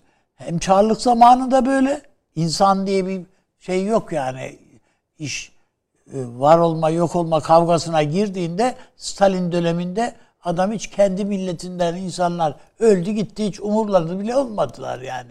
Milyonları öldürdüler. Onun için yani ben Putin'de de aynı şey vardır yani. Hiç gözünü kıpır, kıpırlar yani hiç. Amerika'nın gözden çıkaramayacağı şeyler var. Peki. Şimdi Onun için yani bunu ilgili göz ardı etmemek yani lazım. Yani bu NATO'cu ve ulusalcı ayrımda ben e, ısrar edeceğim. Şunun için ısrar edeceğim. E, bir bu bildiriye imza atmış generallerden, amirallerden birinin BD için söyledikleri tabii sınırımızda tüyler ürperticidir ve bu ayrımdır yani. O tabii canım. Bu o, çok dikkat et. Tabii. Bir de hani biz federasyon olsa da, ne olur diyor tabii, tabii yani. yani bir de ayrı. diyor ki layık olsun öpüp başıma koyayım diyor. Yani şimdi bir dakika ya. Yani nereye gidiyor laf? Bunu söyleyebiliyor. Tabii Şimdi yani öpüp başına koyacağı şeyi de ismini de söylüyor, söylüyor sonra. PYD hiç olmazsa diyor layık diyor. Yani ötekiler olacağını diyor. Yani işte kimleri düşünüyorsa aklında. Yani bunlar olacağını diyor bu olsun daha iyi diyor. Bu nasıl bir şeydir yani? Anlaşılır bir şey değil. Yani o, bilmiyor mu PYD'nin arkasında Amerika olduğunu falan. Ama bunun bu bu tipin buna tip demek bana göre doğru. Hmm. Bu tipin ordu içerisinde Vallahi ki ağırlığı ne kadar? Tabii en iyi paşamız bilir ama ben şunu da söyleyip hemen paşama sözü aktarayım. Bir de ben şu, bu tip şeylere çok inanmıyorum. Yani mesela Amerika'nın Amerikan nefreti. Şimdi acayip böyle dalgalanmalar var o ölçümlerde. Şimdi Avrupa Birliği'ne girmek isteyen Avrupa Birliği sevdalısı Türkiye 90'larda araştırmalar yapıyor. Yüzde 70-80 falan. Sonra küt iniyor yüzde onlara falan. Yani bakıyorum ben işte Amerika'ya karşı müthiş böyle tepkiler falan ama bilemiyorum arkasını. Yani aşk ve nefret ilişkisi biraz tuhaftır. Geçiş, İran geçişkendir yani bu işler. Yani şey e, hayal kırıklığı, hüsran nefrete götürebilir ama eğer hüsran götürüyorsa beni ve nefrette kalıyorsam her anda aşık olabileceğim demektir. Aynısına. Öyle te- tehlikeli çizgidir işte. Ama öyledir yani işte dikkat evet, etmemiz lazım. Evet. Yani ordunun içinde bilemem yani. Peki paşam daha iyi bize söyler. Peki ben de e, hadi ben kendi hakkımdan feragat edeyim buyurun. Yok ya siz buyurun lütfen. Yok sadece ben bu e, NATO-Türkiye ilişkilerinin ordu boyutunun ya da herhangi bir boyutunun bakın eğer bir ülke e, eğit ordusuna yönelik eğitim sistemini değiştiriyorsa ya da buna ihtiyaç duyuyorsa e, yüzdelerle bunu ifade edip etmemenizin bir önemi yoktur. Yani eğer ABD'ye NATO'ya yakın subay yetiştirmişseniz ve bu son 70 yıl içinde olmuşsa ve bu kurulurken buna ilişkin inanılmaz temeller atıldıysa Batı tarafından yani neredeyse şunu söyleyebiliriz ki bu ülkenin çıkardığı kahraman subaylar bir mucize, iki tane mucize yaratmışlardır. Bir hizmetleriyle, iki o işin içinden de sıyrılarak. Yani ha mesela Avni abi işte şöyle söyleyebilirim. 90'lı yıllara hiç katılmıyorum abi. Hiç katılmıyorum. Hele 90'lı yılların sonuna doğru kimin nerede olduğu hiç belli değil. değil, değil tabii, tabii. Ve bunu yani. dört yıldızlı generaller için de söylerim. Ne manada? Yani, yani, yani bazılarının nereye hizmet ettiği tamamen şüphelidir yani. Canım yani el, çekiç güç yani, dediniz ya siz. Efendim? Orada, yani çekiç güçten tabii, sonraki Tabii canım yani burada burada bak söylüyor. ben şunu o zaman açıklık açıklığa kavuşturmak lazım. Yani Türkiye'de doğrudan doğruya PKK'ya çanak tutan yani hatta e, Abdullah Öcalan Türkiye'nin içindeki silahlı unsurları geri çekmek istediği vakit doğrudan Kandil'e telefon açıp veya Suriye'ye telefon açıp hepsini geri çekme. Bak bakarsın günün birinde lazım olur diyen komutan var. Öyle ufak tefek adamlar değil. Yani gerekse bunları söyler mi deriz. Yani Görüyor şey değil. Hı, bunları biliyoruz. Dolayısıyla ama ben bunların Türk ordusu olarak adlandırılmasını hayır, yakıştıramıyorum. Tabii, yakıştıramam. Tabii, tabii, Bunlar var. Hayır, bu akşam bu bunların iha, söylenme yani, sebebi ihanet, de bizim hani bunun içinden sıyrılarak bu vatana hizmet eden bütün hani evet. subay, as subay yani hepsi bütün kardeşlerimizin Anladım. hakkını korumak Kes, adınadır kes, yani. Kesinlikle tabii, tabii, bir tabii. dediğim gibi bir bunlar Türk subayıdır diye düşünüyoruz. Bu bir şey var. Eee Yıldırım ordularından gelmiş Atatürk şeye İstanbul'a dönmüş gelmiş ne yapacağız ne edeceğiz filan diye ve işte Yıldız Sarayı'nın e, muayede salonunda randevuyu bekliyor. Paşa şeyin padişahın randevusunu ve orada kendisi gibi e, bekle, bekleşen başka komutanlar var, subaylar var falan. E, tanık olduğu tartışmalardan bir tanesi şu. Diyor ki ya kardeşim iyi hoş da yani bizim asker de birader ama hiç güvendiğimiz gibi çıkmadı ya. Nerede olsa kaçtı ya. Yani her yerde kaçtı. Ya. Tepesi atıyor ve diyor ki bakın beyler Türk askeri kaçmaz. Tarihi boyunca kaçmaz. Ama eğer kaçtıysa bilin ki en önce komutanı kaçmıştır. Şimdi evet vardır yani. He, öteden beri vardır. Almancı su, so, Osmanlı'nın da son dönemde Almancı subaylar vardı. Yani işte Tabii canım, o tabii. Mustafa Kemal'in onlardan farkı bu. Peki. Yani kendi şehzadesini e, şeyle e, eldiveniyle tokatlamaya kalkan e, şeyi var yani komutan var yani işte Genelkurmay Başkanımız yani. Eyvallah. Peki. Süleyman Hocam yarım bıraktı. Yarım bıraktı kendi suçu. Sonra isterse tamamlamak isterse evet. biz düşüneceğiz tabii yani uluslararası konjonktüre nasıl oturur bu iş kısmı ama buyurun sizden de dinleyelim. Tabii söyleyecekleriniz şey, varsa ayrı e, konu. Şöyle ben yani harp akademilerine e, kazandığınız zaman sınavı şu anki tabii sistem biraz daha farklı. Bize üç şey öğretirler yani e, Avni Bey'in söylediğine. Bir başımıza gelenler, iki tekrar başımıza gelenler ve bozgun. E, bu tamamen lider kadronun bu savaşlarda Balkan Savaşı ve e, diğer tarafta e, yetersizliğini e, ve askeri olan liderlik et, edememe becerisi üzerine kurgulanmıştır. Ve burada bütün ayrıntısıyla anlatılır. E, burada tabii NATO... Göz e, göre göre 33 erimizi evet. öldürttürdük. E, bunu, bunu, bu emri verenler de su, komutan. E tabii o... E, Ama o biliyoruz yani bunun ne olduğunu. Ne oldu? E, baktığınız zaman o bölgede de daha sonra gidip gördüğümüzde tabii insan e, zor tutuyor kendini ağlamamak için. Yani bulunan yerde ve açık ki Şırnak, Ovacık gibi daha berbat yerlerde görev yapıyoruz. Dümdüz olan bir yerde e, böyle bir 33 askeri şehit edilmesi onların tabii anıları da e, işler acısı e, anlattıkları. Şimdi NATO konusunda e, ben e, buna katılıyorum. Yani açıkçası ben NATO'yu tarihini 1947 yılına itibaren Marshall'da olan yapılarla ilgili çok okudum ve çok e, belgeler üzerinden de gittim. E, ve e, Türkiye NATO'dan ayrılmalı mı? Kesinlikle ayrılmalı olduğunu. E, ben onu söyleyen Milli Güvenlik Kurulu Genel Sekreterimizi saygıyla danıyorum ve benim Harp Akademilerinde yapılan rahmetli Ke, Kenan Evren ve Süleyman Demirel'in de Cumhurbaşkanı, eski Cumhurbaşkanları olarak davet edildiği bir e, Milli Güvenlik e, şeyde akademideki bir konferanstı bu. iki günlük. Ve benim dediğim gibi iki sıra önümde otururken e, e, ayağa kalktı ve bunu ifade etmişti. Ve bu medyada da epey bir yer almıştı Milli Güvenlik Kurulu Yani yer almaması mümkün değil. Bugün de atıfta bulunmaması yani, mümkün değil. E, Çünkü erken dönem sayıyoruz yani yine de. E, NATO e, dünyanın e, şu anda ben askeri gözle bakıyorum en atıl örgütüdür. Ee, NATO e, tamamen Amerika Birleşik Devletleri, Rusya da bunun farkında. Bunun farkında olduğu için zaten hareket ediyor. Yani diğer taraftan Stoltenberg'in ve ilgililerin yaptığı NATO'nun herkes arkasındadır açıklaması eşittir Amerika anlamını taşıyor. Onun dışındaki diğer hiçbir ülkenin, e, burada biraz Fransa'yı dikkate alabiliriz. Rusya ile ne baş edecek gücü neydi onu durdurabilecek bir gücü vardır. Yıllardır 1'e 8 üstünlükle Sovyetler Birliği'ne yani 8 e, birime karşı bir birimle mücadele ettiler ki F-117'yi bulduktan sonra o görünmez uçaklar anca dengeliği sağladılar. E, o yüzden e, NATO'ya 1947 ile 49-52'de girdikten sonra biz ilk milli talimnamemizi iç güvenlik harekatı sonucu yazdık. 1996-97. O güne kadar ST denilen Amerikalıların yazdığı hı hı.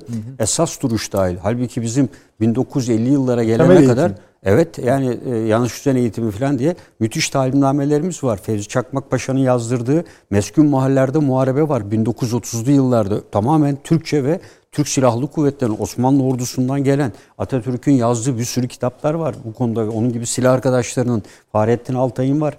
Yazdığı kitaplar Kazım Karabekir'in var. Bunların her biri talimnameye dönüşecek kitaplar ama NATO standartıya girerek e, Amerikalıların e, Vietnam'da ve 2. Dünya Savaşı sırasında yaptıklarını yani bir önceki savaşta elde edilen tecrübeleri aktaran bir yapıdır NATO. NATO gelecek odaklı değildir. Yani teknoloji hızını geriden takip eden bir yapıdadır. Öyle olsaydı burnun dibindeki Estonya'yı 4 milyar dolar Rusya bir siber saldırıyla etkisiz hale getiremezdi. Rusya ne yapıyorsa NATO ondan sonra tedbir alıyor. Estonya'ya ne kurdular şimdi? Siber saldırı mükemmelliyet merkezi kurdular. E, dolayısıyla şimdi e, hipersonik füzelere karşı nasıl korunacağım diye bakıyorlar. E, ben pazar günü e, Çağ Üniversitesi'nin yapıldığı uluslararası bir konferans vardı. Türkiye-Rusya ilişkilerinin 1921 anlaşması. Orada Profesör Doktor Natyana e, bayağı e, popüler bir isimdir. E, o kendisi de aynı şeyi söyledi. Yani burada şey ifade ettiler e, Rusya ekonomik olarak zor bir açmaza düştü. E, hayır diyor Rusya'nın şu anda düşmüş olabilir ama yeraltı kaynakları ve diğerler açısından dünyanın en zengin ülkesidir. Sibirya'da dahil her tarafta her ülkenin kaynağı biter Rusya'nın kaynağı bitmez. Burada bir öncelik vardır. Yani Putin'in vermiş olduğu, yapmış olduğu bir öncelikle askeri yapılanmanın önce güvenliğin sağlanması ve burada da diyor ki Putin'in bir ifadesi var. Sovyet Sosyalist Cumhuriyetler Birliği'nin çökmesi dünyanın en büyük jeopolitik felaketidir diyor. Yani bugüne kadar yaşadıklarımız bu felaketin sonucudur. Ben asla diyor bir daha Rusya'nın bugünkü haliyle çöküşüne kimseye tanıklık ettirmeyeceğim diyor. Bunu Münih Güvenlik Konferansı'nda da ve diğer yerde de söylüyor. E, dolayısıyla Türkiye'nin e, Rusya ile olan ilişkilerinde ve diğerlerine baktığımızda ben e, Türkiye'de de NATO'da görevli olan subayların farklı bir ayrıcalığa da tabi olduğunu açıkçası düşünüyorum. E, ve e, özellikle belli komuta kademesine gelindiğinde de e, bu yapıyı hep kırmak için uğraştım. E, siz Güneydoğu'da terörle mücadelede bulun, e, diziniz parçalansın, e, diğer konular olsun. Ama bu konuların e, NATO'da görev yapmak ayrı bir ayrıcalık ve ayrı bir şey olarak hep lanse edilmiştir. E, ve e, çok kritik görevlere maalesef hep NATO'da görev yapanlar gitmiştir. E, onun dışında işte e, bizler Güneydoğu'dan gelip e, farklı birliklere yani bu tür mücadelelerin olacağı yerlere değil o tür yerlere hep gönderilmiştir. Yani bu konu e, vardır. Ben, ben Genelkurmay'a geldiğimde o zaman hayret etmiştim. Yani Genelkurmay karargahının ikinci katında e, bir baktım Amerikalıların ofisi vardı. Yani bu e, 1991 yılı. Yani e, sonradan anladım ne iş yapıldı. Bu Odisi'nin bir uzantısı olarak ama Pentagon'a da gittim. Orada Türkiye Türkiye'ye ait bir büro var mı derseniz yoktu yani elbette. Yani bu e, bu konular e, ciddi bir şekilde beni rahatsız etmişti. İçişleri e, Bakanlığı'nda bile varmış tabii emniyette, hocam. Emniyette de aynı şekilde emniyette o süreçte de. de. E, bu dedim çok eski bir tarih de değil. Yani 90 e, 93 Kıbrıs'tan döndüğümün e, Temmuz Ağustos ayı filandı. Yani bana e, e, bir evrak verdiler. Bunu dediler ki Amerikalılar gör. Ben de herhalde Odyssey teşkilatı Yani ben NATO subayı olmaktan ziyade bu evet. West Point subayları evet. diyorum ben. Yani o yani şaşırdım. Subay, yani, yani NATO'da içinde nasıl olur böyle bir, şey bir koridor kapanmış. Burada Amerikalılar var. Ee, şimdi üst katta komuta katı var. Yani e, şimdi nasıl e, bu işin irtibat subaylığı falan desiniz sizin karargahınızın içine koymazlar. Savaş zamanı olsa komuta yerine getirilir. Ben yani ondan beridir yani kendim NATO'ya gitmediğim için falan değil. Gidip gördüm oraları da. E, görev yapmak tecrübe kazandırmıştır. Ama e, görev yapmak ben e, hiçbir askere e, bir tecrübe kazandığını asla düşünmüyorum. E, sonuçta bu tecrübenin Güneydoğu'ya vesaire yere Kıbrıs'a nasıl aktarıldığına bakmak lazım. E, e, bunun Paşam, o, o süreçler, o süreçler sizi zincire bir halka olarak eklemeyi sağlıyor sadece. Baş, e, başka bir şey değil Peki. yani. Terfiyi böyle sağlayabilirsin. Terfi etmek istiyorsan diye. Hocam bu oh. bölümü kapatmak ister misiniz? Yani uluslararası işler boyutunu. Yani daha Biz de şeyini, çok konuşamadık bence onu. E, ama ben yani hak vermedim değil. Ha, hak ver, yani de, Peki, tabii verdiniz de yani buyurunuz, belki biz buyurunuz. konu çok sıcak olduğu için. Şaka yapıyorum. Estağfurullah. Şimdi bir kere e, şunu görelim. Çin artık Türkiye sınırlarında mı değil mi? Öyle sınırlarında ki artık siyasi parti liderlerimizle belediye başkanlarımızı fırçalamaya kalkıyor. Sınırda değil içeride. Değil. Hadi diyelim ki içeride. Ama bir oldu yani. Evet. Yukarıya bakalım şimdi. Bu İran üzerinden geliyor. Ve Türkiye-İran arasındaki muhtemel, potansiyel, cari bütün gerilim hatlarını da içine alıyor mu? Alıyor. Şimdi diğer taraftan Amerika Birleşik Devletleri işte Dede Ağaç yukarıda e, Bulgaristan, Romanya aşağı doğru 30-40 üst ta Girit'e kadar aynı anda İran şey pardon aynı anda e, Rusya ve Türkiye'yi bir e, parantezin içine alıyor mu? Türkiye'nin yediği baskıları anlatmak istiyorum. Bunu tabi altında ezileceğiz anlamında anlatmak istemiyorum. Çünkü aynı zamanda doğuracağı fırsatlar da var. O açıdan söylüyorum. Rusya ile Türkiye arasındaki bütün gerilim hatları da mesela Ukrayna üzerinden bugün de haberini aldık maşallah Gürcistan da buna dahil oluyor. Hmm. Gürcistan üzerinden bunun içine girecek mi? Girecek. Şimdi bütün bunlar yaşanırken biz neyi konuşuyoruz? Bu memlekette işte takkiyi giydi mi giymedi mi gitti mi gitmedi mi öyle mi? Bu işte kötü bir şey. Bu Bizans e, Allah korusun tabii kötü bir örnek ama kötü bir benzetme olduğunu bilerek yani meleklerin cinsiyeti. meleklerin cinsiyetini konuşmak gibi bir şey. Bu buraya düşürmemeli Türkiye kendini. Onun için bence içeride dirlik bakın birlik olmaya da bilir ama dirlik olması lazım. Bir dir, dir, dirlik halinde olmamız lazım. Ya bütün bunları Türkiye nasıl karşılayacak? Türkiye bir taraftan kendi açılımını yaptı. Türkistan hattını açtı. Şimdi burada yatan gerilimler var. Bütün bu gerilimleri de ithal ediyor.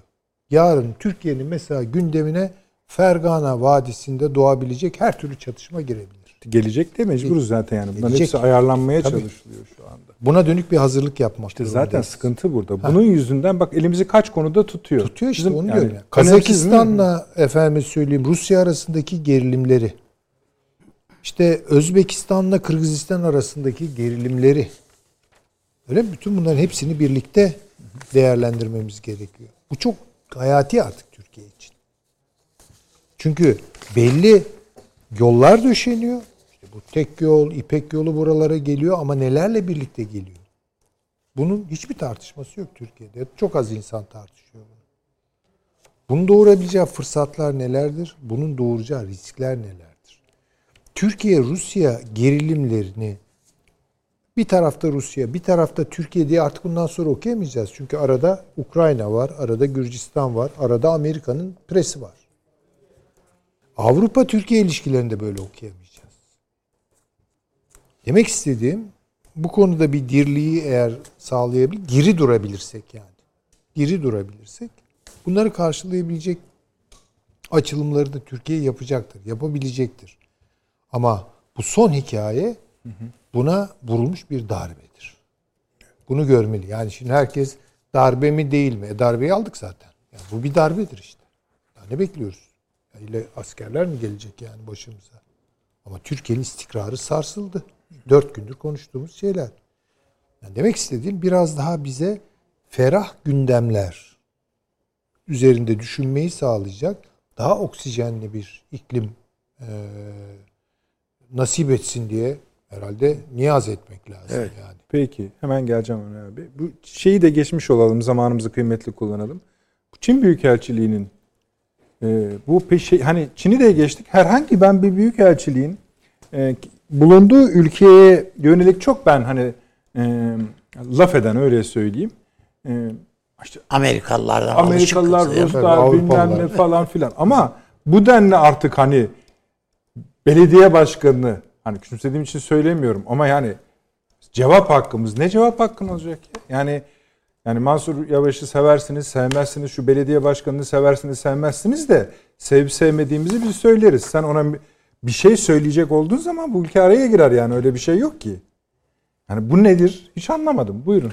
Şimdi e, Çin'in e, e, yaptığı açılımın Çin'in kapasitesini de zorlayan tarafları var. Bunu görelim. Çin de bunları bir kendi kendine yani liyakatsız büyük. Bakınız, o biraz yani da entelektüel Çin, kapasitesiyle evet, alakalı. Çin diplomasisi ne durumda? Çin entelektüel birikimi, dünya algısı ve bilgisi ne durumda? Kavrayışı ne durumda? Bu ne kadar pazarlığa açık gittiği yerlerde? Şimdi bütün bunlar meçhul. Çin'in gelişi evet belki işte dünyanın eksenini değiştirdiği için biz bu batı ekseninde çektiğimiz çileyi bir anda belki üzerimizden kaldıracak. Ama bize ne çileler getirecek onu bilmiyoruz.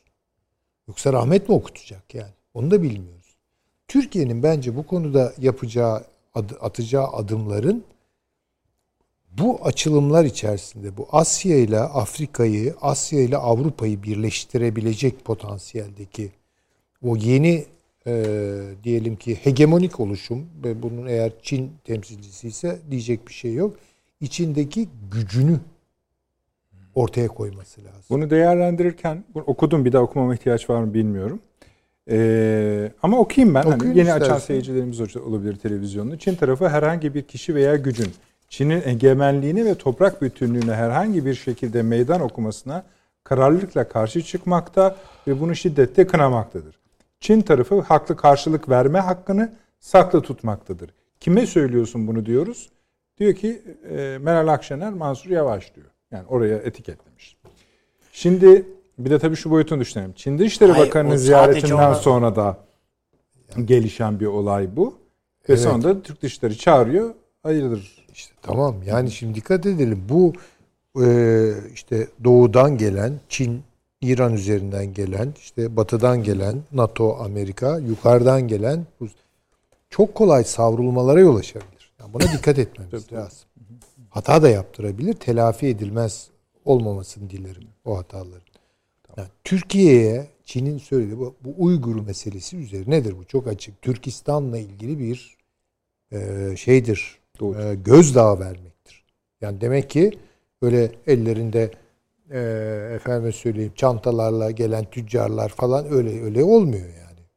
Çünkü artık Çin orada Çinlinin çok iyi bildiği Uygur Türklerinin de gene çok iyi bildiği gerçek yüzünü sergilemeye başlıyor. Hocam aslında e, az önce e, Nedet Bey'in okuduğu metin öyle bunun muhatabı işte kimdir işte Meral Hanım'la Değil Mansur tabii, tabii, tabii, demiyor. tabii, demiyor tabii, hayır. Demiyor, orada tabii, o değil. Tabii. Sen benim Uygur meselemi kaşırsan ben, ben senin, senin başka meselelerini ha, kaşırım diyor adam. İşte buyurun. Ne Esası budur şimdi? yani bu işin. Açın, yani, açın. Yani, yani ben senin Kürt meseleni kaşırım, kaşırım kardeşim diyor. Ben kaşıdığım vakitte kötü kaşırım Kötü diyor. kaşırım diyor. Yani ha, o zaman yani, biraz durmamız lazım. Yani dikkat etmemiz Onun için lazım. okurken böyle okumak evet. gerekir yani. Evet. E, ha, bir de tabii e şimdi aynı bunu, şeyi bu demeci vererek test ediyor seni. Test ediyor tabii ki. Aynı şekilde Rusya'nın İdlib'i kaşımasında yani diyor ki bize evet, evet. Ukrayna'ya da Ukrayna meselesinde çok üzerime gelirsen NATO rüzgarlarına kapılıp Tabii. ben de bak burada başına iş açarım senin. Tabii daha diyor Afrin'de falan bana muhtaçsın Tabii. diyor canım adam. Yani. Ve bunu muhtemelen Avrupa görüyor, Almanya görüyor. Bu işin e, bir gideceği yerlerden biri karşı konulmaz bir mülteci bu, akımıdır. Tabii hocam bu devreye giriyor. Bugün zaten bu toplantının bu kadar uzaması bilmem ne filan hepsinin altında bu var ya. Tabii ki. Peki. Ben şöyle bir şey eklemek Hı. istiyorum bu konuya da. Şimdi e, bütün bu gelişmelerin ben her ne kadar Çin Rusya arasında Amerika bir nifak tohumu sokmaya çalışsa da e, bunda pek başarılı olamadığının en önemli işareti Çin ile İran arasında yapılan bu anlaşma. Ve evet. aynı anda Rusya'nın bu önemli e, bir anlaşma. Evet, Rusya'nın e, bu şekilde e, Putin'le birlikte Ukrayna odaklı olarak 25 tabur göndermiş. Yani bayağı güçlü bir kuvvet. Donbas'ta pasaport dağıtmışlar. Bir sürü işlemler var. Kırım'da dahil olmak üzere.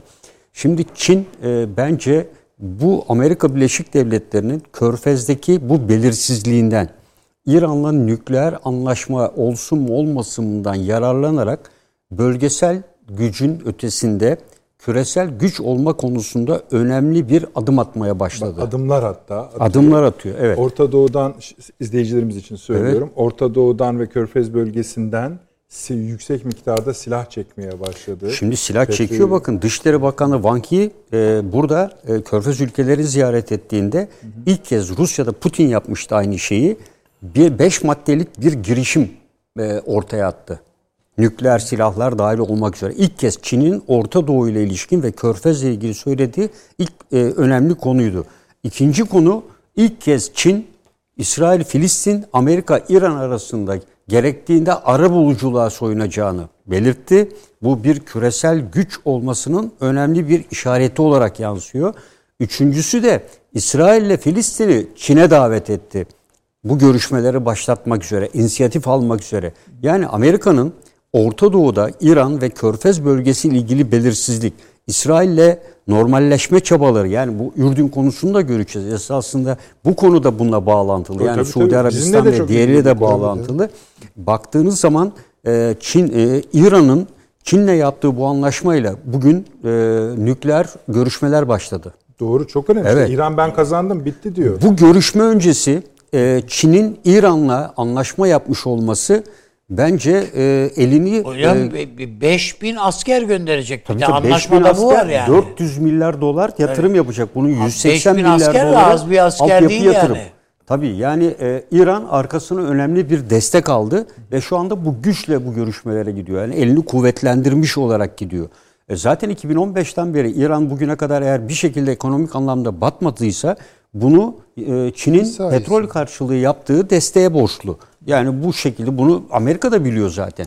Yani yoksa İran'ın bu şekliyle bu yaptırımların karşılığı ayakta durması asla mümkün değildi. Sen petrolünü kısıtlayacaksın, parasını el koyacaksın.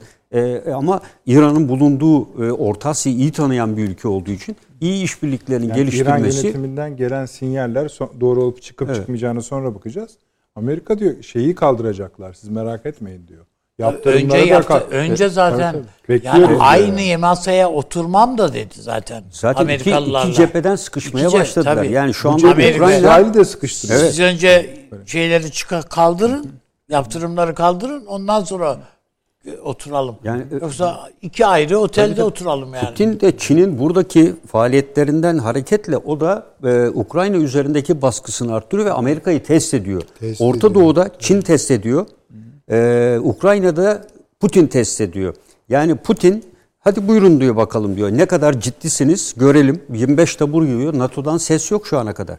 Avrupa Birliği diyor ki aman sakin olun istikrar olsun diye açıklama yapıyor. NATO bizi arkasındayız diyor. Putin de bunu buluyor. NATO bugün alarma geçse füze ve uçaklar dışında kara birliklerini toplaması 30 gün bulur.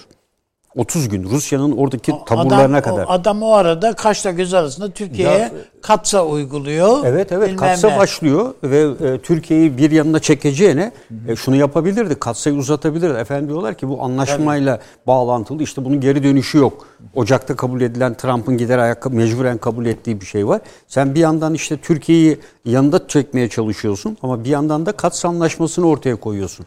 Ben de şu anki e, Amerika Birleşik Devletleri Biden'ın bu çevreleme politikası e, geçen programda da söyledik. E, buna karşı Rusya ile Çin'in karşı hamleleri olarak bunları görmek Çok gerekiyor. E, ve e, şu anda iki taraf hamleleri yapıyor. Bence resti daha etkin bir şekilde görenler şu anda Rusya ile Çin. Bence bir adım öndeler. Bence evet, ortada evet. bir rest var mı o da belli değil. Yani Ama hani rest şöyle var yani da, paşamın dediği doğru. Yani ne kadarı Ukrayna'da adım atan Rusya. Evet. Yani Ukrayna şöyle Tabii sunuldu öyle. haberler falan. İşte Ukrayna e, Donbas bölgesini kurtarmak istiyor da bilmem ne falan güçlendi de işte harekete geçecek falan. Tamam bunu söylüyor ama harekete geçen sahada harekete Rus, geçen tabii. Rusya. Çünkü e, aynen şey gibi yani burada hani bizim şu değerlendirmemizi de belki revize etmemiz lazım. Amerika ile Rusya'nın burada çatışmayacağı gibi bir duruma kefil olmamak. Hayır çatışmayacaklar. Çatışmaz. Rusya'ya bırakır Amerika. Ama Amerika'nın burada çatışabilecek bir hali yok. Yok. Kimden? Hayır çatışmaz ama bu sebeple diyorsun. Hayır yani, kimden çatışacak ki orada? E ama, şöyle bekledi ama bakın Biden. Biden dedi ki ya NATO'yu toparlarım. Abanırım. İşte Ukrayna var, yumuşak işte Yunan ordusu gelir Rusya'yı yener falan gibi. Yapamadı bunu. Yapamayınca paşamın dediği doğru evet. Rusya harekete geçti. Hı. Şimdi bu bayağı... Şimdi bakın bu Hı. şöyle ileriye götürelim. Paşam. Mesela diyelim ki şimdi ben baktım bugün Zelenski nasıl okunuyorsa artık Zelenski değil. Zelenski tamam. mi diyorlar, Zelenski mi diyor şimdi bilem. Neyse. Hı hı. Diyor ki aman beni NATO'ya alın. O zaman savaş olmaz diyor. Olma. Aslında savaşın daniskası olur. Savaşın esası. NATO çevrelerinden gelen açıklama tabii biz Ukrayna'nın bütünlüğünü Al, tanıyoruz. Alırız demiyor ama. Ne diyor? Alırız demiyor. İkincisi taraflara itidal. Zaten bu tamam. bu sıvışmanın diplomatik. paşam. Geçen e, perşembe e, hangi katılımcımız söylemişti bilmiyorum taşan soruyor falan. Eğer Ukrayna düşerse Moskova düşer. Kesinlikle. Yani bir de şunu belirteyim kim söylediyse o cümleyi burada. Telifi de oraya aittir. Başka yerlerde evet, kullanıldığı evet. zaman Tabii. dikkat edelim. Burada Ukrayna düşerse yani sizin dediğiniz metotla düşerse neresi düşer? Avrupa düşer. Bakın bu hepsi İkinci Dünya Savaşı'nın daha pazartesi günü derste anlattım bunu. Tamam. İkinci Dünya Savaşı'nın 1 Eylül 1936'ya benziyor. Hı hı. İngiltere ile Fransa Polonya'ya arkasınızdayız hiç merak etmeyin diye taahhüt ediyor. Fakat e, Rusya'ya karşı biliyorsunuz Hitler'le birlikte meşhur Münih e, evet, görüşmesini yapıyorlar. Tabii. Ve e, Rusya'ya satıyorlar. Tabii. Rusya da bunun üzerine ne yapıyor? Gidiyor Hitler'le anlaşıyor. anlaşıyor Ve e, Polonya gerekli tedbir almıyor. Nasılsa İngiltere ile Fransa bana yardıma gelecek diyor. Hitler e, Blitzkrieg'de bir sağdan bir soldan Çok o taraftan güzel. da Ruslar geliyor Tam bir günde. Şu an Ukrayna'nın içinde bulunduğu durum aynı bu pozisyonda. Yani evet. Ukrayna'nın zavallıların çıkış yolu yok şu an.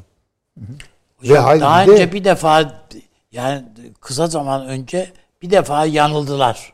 Gördüler Almanya oynadı, oynadı. oyunu. Ama işte... Orada çuvalladıklarını gördüler. Şimdi Amerika ile bu oyuna girecekler.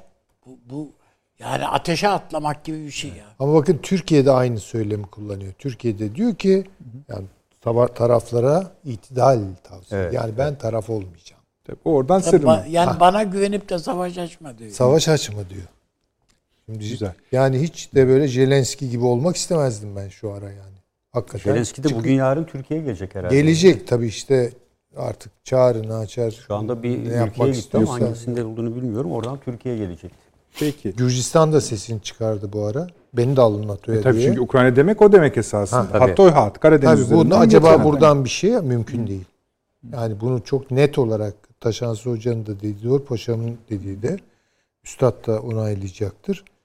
Yani bu 1821 Napolyon Rusya evet. Fransa Savaşı öğretti. Yani o Kutuzovların değil mi? Yani evet. çünkü gel, düzlük Tabii. yani giriyor Düzlük. ve Moskova önlerine kadar Tabii. çekiliyor. Tabii. Yani nerede karşılıyor? E, Hitler e, aynı şekilde bunu Napolyon bir daha öğretti. örnek alıyor. o da ben Napolyon okudum diyor Hitler zaten. Tabii ki yani. Aynı hatayı bir daha Aynı düşüyor. bir daha yapıyor. Aynı hatayı bir evet. daha yapıyor. Peki. Ee, ama Şimdi, bunu bir daha yapmayacak. Tabii, tabii. Onun bu iyi oldu. Yani e, hani bu akşam konuşmamız ileriden savunma yapıyor En azından şeyi de hani hülasayı söylemiş olduk. Tabii, Aslında tabii. bayağı analiz var bunun arkasında ama şunu da sığdıralım lütfen. Hani uygun süreler kullanmanızı rica edeceğim. Ürdün meselesini bir konuşalım. Olur. Olmaz ise perşembe yine açarız. E ben orada hala belli belirsiz karanlık noktalar olduğu için bilmiyorum. Peki paşamın söyleyecekleri ya biraz Hocam Bek, biraz şu, daha şöyle bir şey olabilir yani, mi? Onu siz bile biraz daha bilebilirsiniz. Şöyle esasında Ürdün Filistin'e vaat edilmiş bir toprak. Evet. Yani Ürdün diye bir devleti kaldıralım. Bu Filistin topraklarını biz işgal edeceğiz zaten bu İsrail. Bu Filistinlilere de yer lazım. Ha işte buyurun şey Ürdün. Kraliyet ailesi orada kalabilir. Yani ona bir yer buluruz kalsın falan gibi. Haşimi ailesi Onlarda da tarihi zaten bir şey. yok. Yani Kral Hüseyin e, vefatından sonra e, Abdullah, Abdullah geçiyor. Abdullah'tan geçti. sonra e, onun oğlu geçecekken öbürü geçiyor falan. Yani orada da ciddi Suudi Arabistan benzeri Hocam yok ki zaten var. yani bir ortada bir devlet yapısı yok. Doğru. Yok zaten yani e, işte Hitler'in e, hıçkırığı denilen olay orada Evet, gerçekleşiyor. evet, yani cetvelle çizilmiş bir alan, suni bir devlet. Ama burada şöyle bir şey var. E, Suudi Arabistan'la e, bu göz hapsinde tutulan e, prens arasında yakın bir takım ilişkiler e, olduğu. İkincisi de e, bunun bölgedeki aşiretlerle e, çok yakın ilişki ve özellikle Filistinlileri e, bu konuda kontrol altında Evet. tuttuğunu. Çünkü 2 milyona yakın Filistinli, 1,5 milyona yakın Filistinli Ama var. Mossad'ın 600 da binde- bir bu işte Evet. bir parmağı Evet. var. Şöyle Suriyeli var. ben hani uluslararası basından özellikle bizim e, matbaatta çok daha sınırlı yine verenler var ama birincisi genel kanaat buradaki operasyonun İsrail ve Birleşik Arap Emirlikleri tarafından yapılıyor. Evet yani e, hatta bir iş adamının da fina, İsrail Yahudi bir iş adamının da Bunu finan- prensi evet, finanse şunu ettiği unutmayalım. söyleniyor. İsrail'i ilk tanıyan ve şey yapan da Ürdün. tamam. Yani evet. Bunu şöyle temellendiriyorlar. Diyorlar ki bunun sebebi de şu. Ee, Biden yönetiminin İsrail'e tutumu ve bölgedeki sizin de anlattığınız Evet, evet. demin genel konjonktür İsrail'i fena keş, Kesin, fena evet. şekilde dara bunaltmaya başladı. Bir de hükümet Çünkü Körfez şu anda. denklemleri düşüyor. Şimdi şöyle e, Biden Filistinli o kadar hırpalamak istemiyor kardeşim. İki devlet dedi. Tamam yani bir kere do- onun için Filistinliler biraz daha güçlenmiş, elleri güçlenmiş gibi hissediyorlar. Ama İsrail'e de yerleşim alanı lazım. Şimdi e, iki gün evvel biliyorsun açıklama yaptı. E, Evet. Dışişleri Bakanlığı sözcüsü ne dedi? Batı Şeria için. Evet. E, yani e, ilk kez uzun süreden sonra ilk kez Amerika böyle bir ifadede bulundu. Yani işgal edilmiş. e, Tabii ondan çok rahatsızlar. Yani kendi iç sorunları ayrı seçimlerdir, şudur, Evet. mahkemelerdir falan Yani ayrı. işgal tabirini kullanıyor. Evet, işgal edilmiş Ama toprak burada diyor. asıl bu işin Ürdün'le bitmeyeceği ve bu eğer başarılı olsaydı Ürdün girişimi, bu ciddi bir şey çünkü, e, Irak ve Suriye'ye iki yani iki dişli bir çatalın uzanacağı, Hayriyeten yani zaten bu yani Allah selamet versin diyelim. Bu Condoleezza Rice bunları çizdi zaten. Tabii, Öyle Bob- değil Bob- mi? Bobçu. Yani bu yani bu bu işler başlayacak nasıl bunları bir taraf anlatanlar bir hani görüşme- girecek öbür taraftan çıkacaklar bunlar. Irak'ta yapılan bazı görüşmeler İsrail ile arasında Birleşik Arap Emirlikleri özellikle Birleşik Arap Emirliği ile Bağdat arasındaki görüşmeler bunlar yani dipnot olarak sunuluyor. Ancak Suriye yani Ürdün'deki darbenin ardından İsrail'in Suriye'deki varlığı ve etki yani yeni Ürdün yönetiminin Suriye'deki varlığı Kürt oluşumuyla birleştiriliyor. Kürt oluşumu tırnak içinde söylüyorum. E YPG, PKK. Bunun üzerinden de Türkiye'ye giden ayrı bir hat var. Ancak anlaşıldığı kadarıyla e, bunun bir iyice anlatılması gerekiyor Bu, muhakkak. bu ayrı Evet. bir ayrı bir konu. İsrail Ama buradaki şey bir darbe girişimi değil. Darbe bu. Darbe. Yani bu yapmaya Tabii, tabii, denemişler. tabii canım, tabii. Yani saray darbesi Tabii. yani. Tamam. çünkü iki- neredeyse 48 saate varan bir e, kopukluk var Ürdün'de. Yani telefon hatları yok, internet yok, cep telefonu şebekeleri yok. Bazı bölgeler tamamen e, devlet yani şeyin polisin, askerin kontrol yani şeyine girmiş. Bir de bu prensin Korumasına- e, eşi tarafından da bir takım istihbarat elemanlarının havalimanında e, gizli bir şekilde başka bir ülkeye ait uçağa bindirilip bu darbe girişimi sonrası Blackwater gönderildiği. eleman- Ha, Onları- evet. Evet, evet, evet. Yani Blackwater'ın e, neydi Prince'ti değil mi? O onun fiili rol oynadığı bu işte E, var canım yani- işte hepsi. danışmanlar, şeyin danışmanları, Olmert'in danışmanları vesaire filan. Yani bayağı maceralı bir iş olmuş orada. Yani bunun hem keyifli tarafı var. Burada ne olduğunun perde arkasını anlatırken ama tehlikeyi de iyi görmek lazım. Belki hani bir şeyi tekrar ele alabiliriz perşembe günü. Yeniden bunu bir gözden geçirebiliriz. Efendim peki bazı konularımız kaldı. Avrupa Birliği meselesine hiç değinemedik. Yani buradaki ziyaretleri çok önemsiyoruz. Belki Yarın falan biraz daha netleşmiş olur. o. Netleşir Evet. açıklamalara falan da bir bakalım da yani. Per, şey konuşuruz Ee, perşembe, Perşembe teferruatlı konuşuruz ama bu temasları önemli önemli. Biz bu yani şey değil. Hani yeni olduğu için konuşmuyoruz. Önemli bir e, gelişme. Avrupa Birliği ilişkisi midir yoksa Avrupa Birliği'nin içindeki bir ilişki midir? Ona da belki bakmak gerekir. Tabii tabii. O da önemli konu. tabii.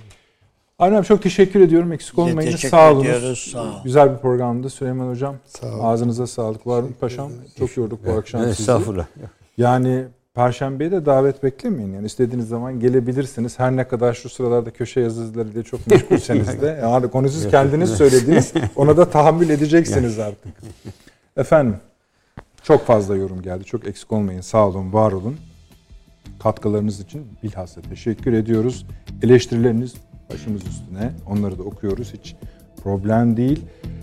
Gece arkadaşlar biliyor muyuz? 01.30 mu? 02.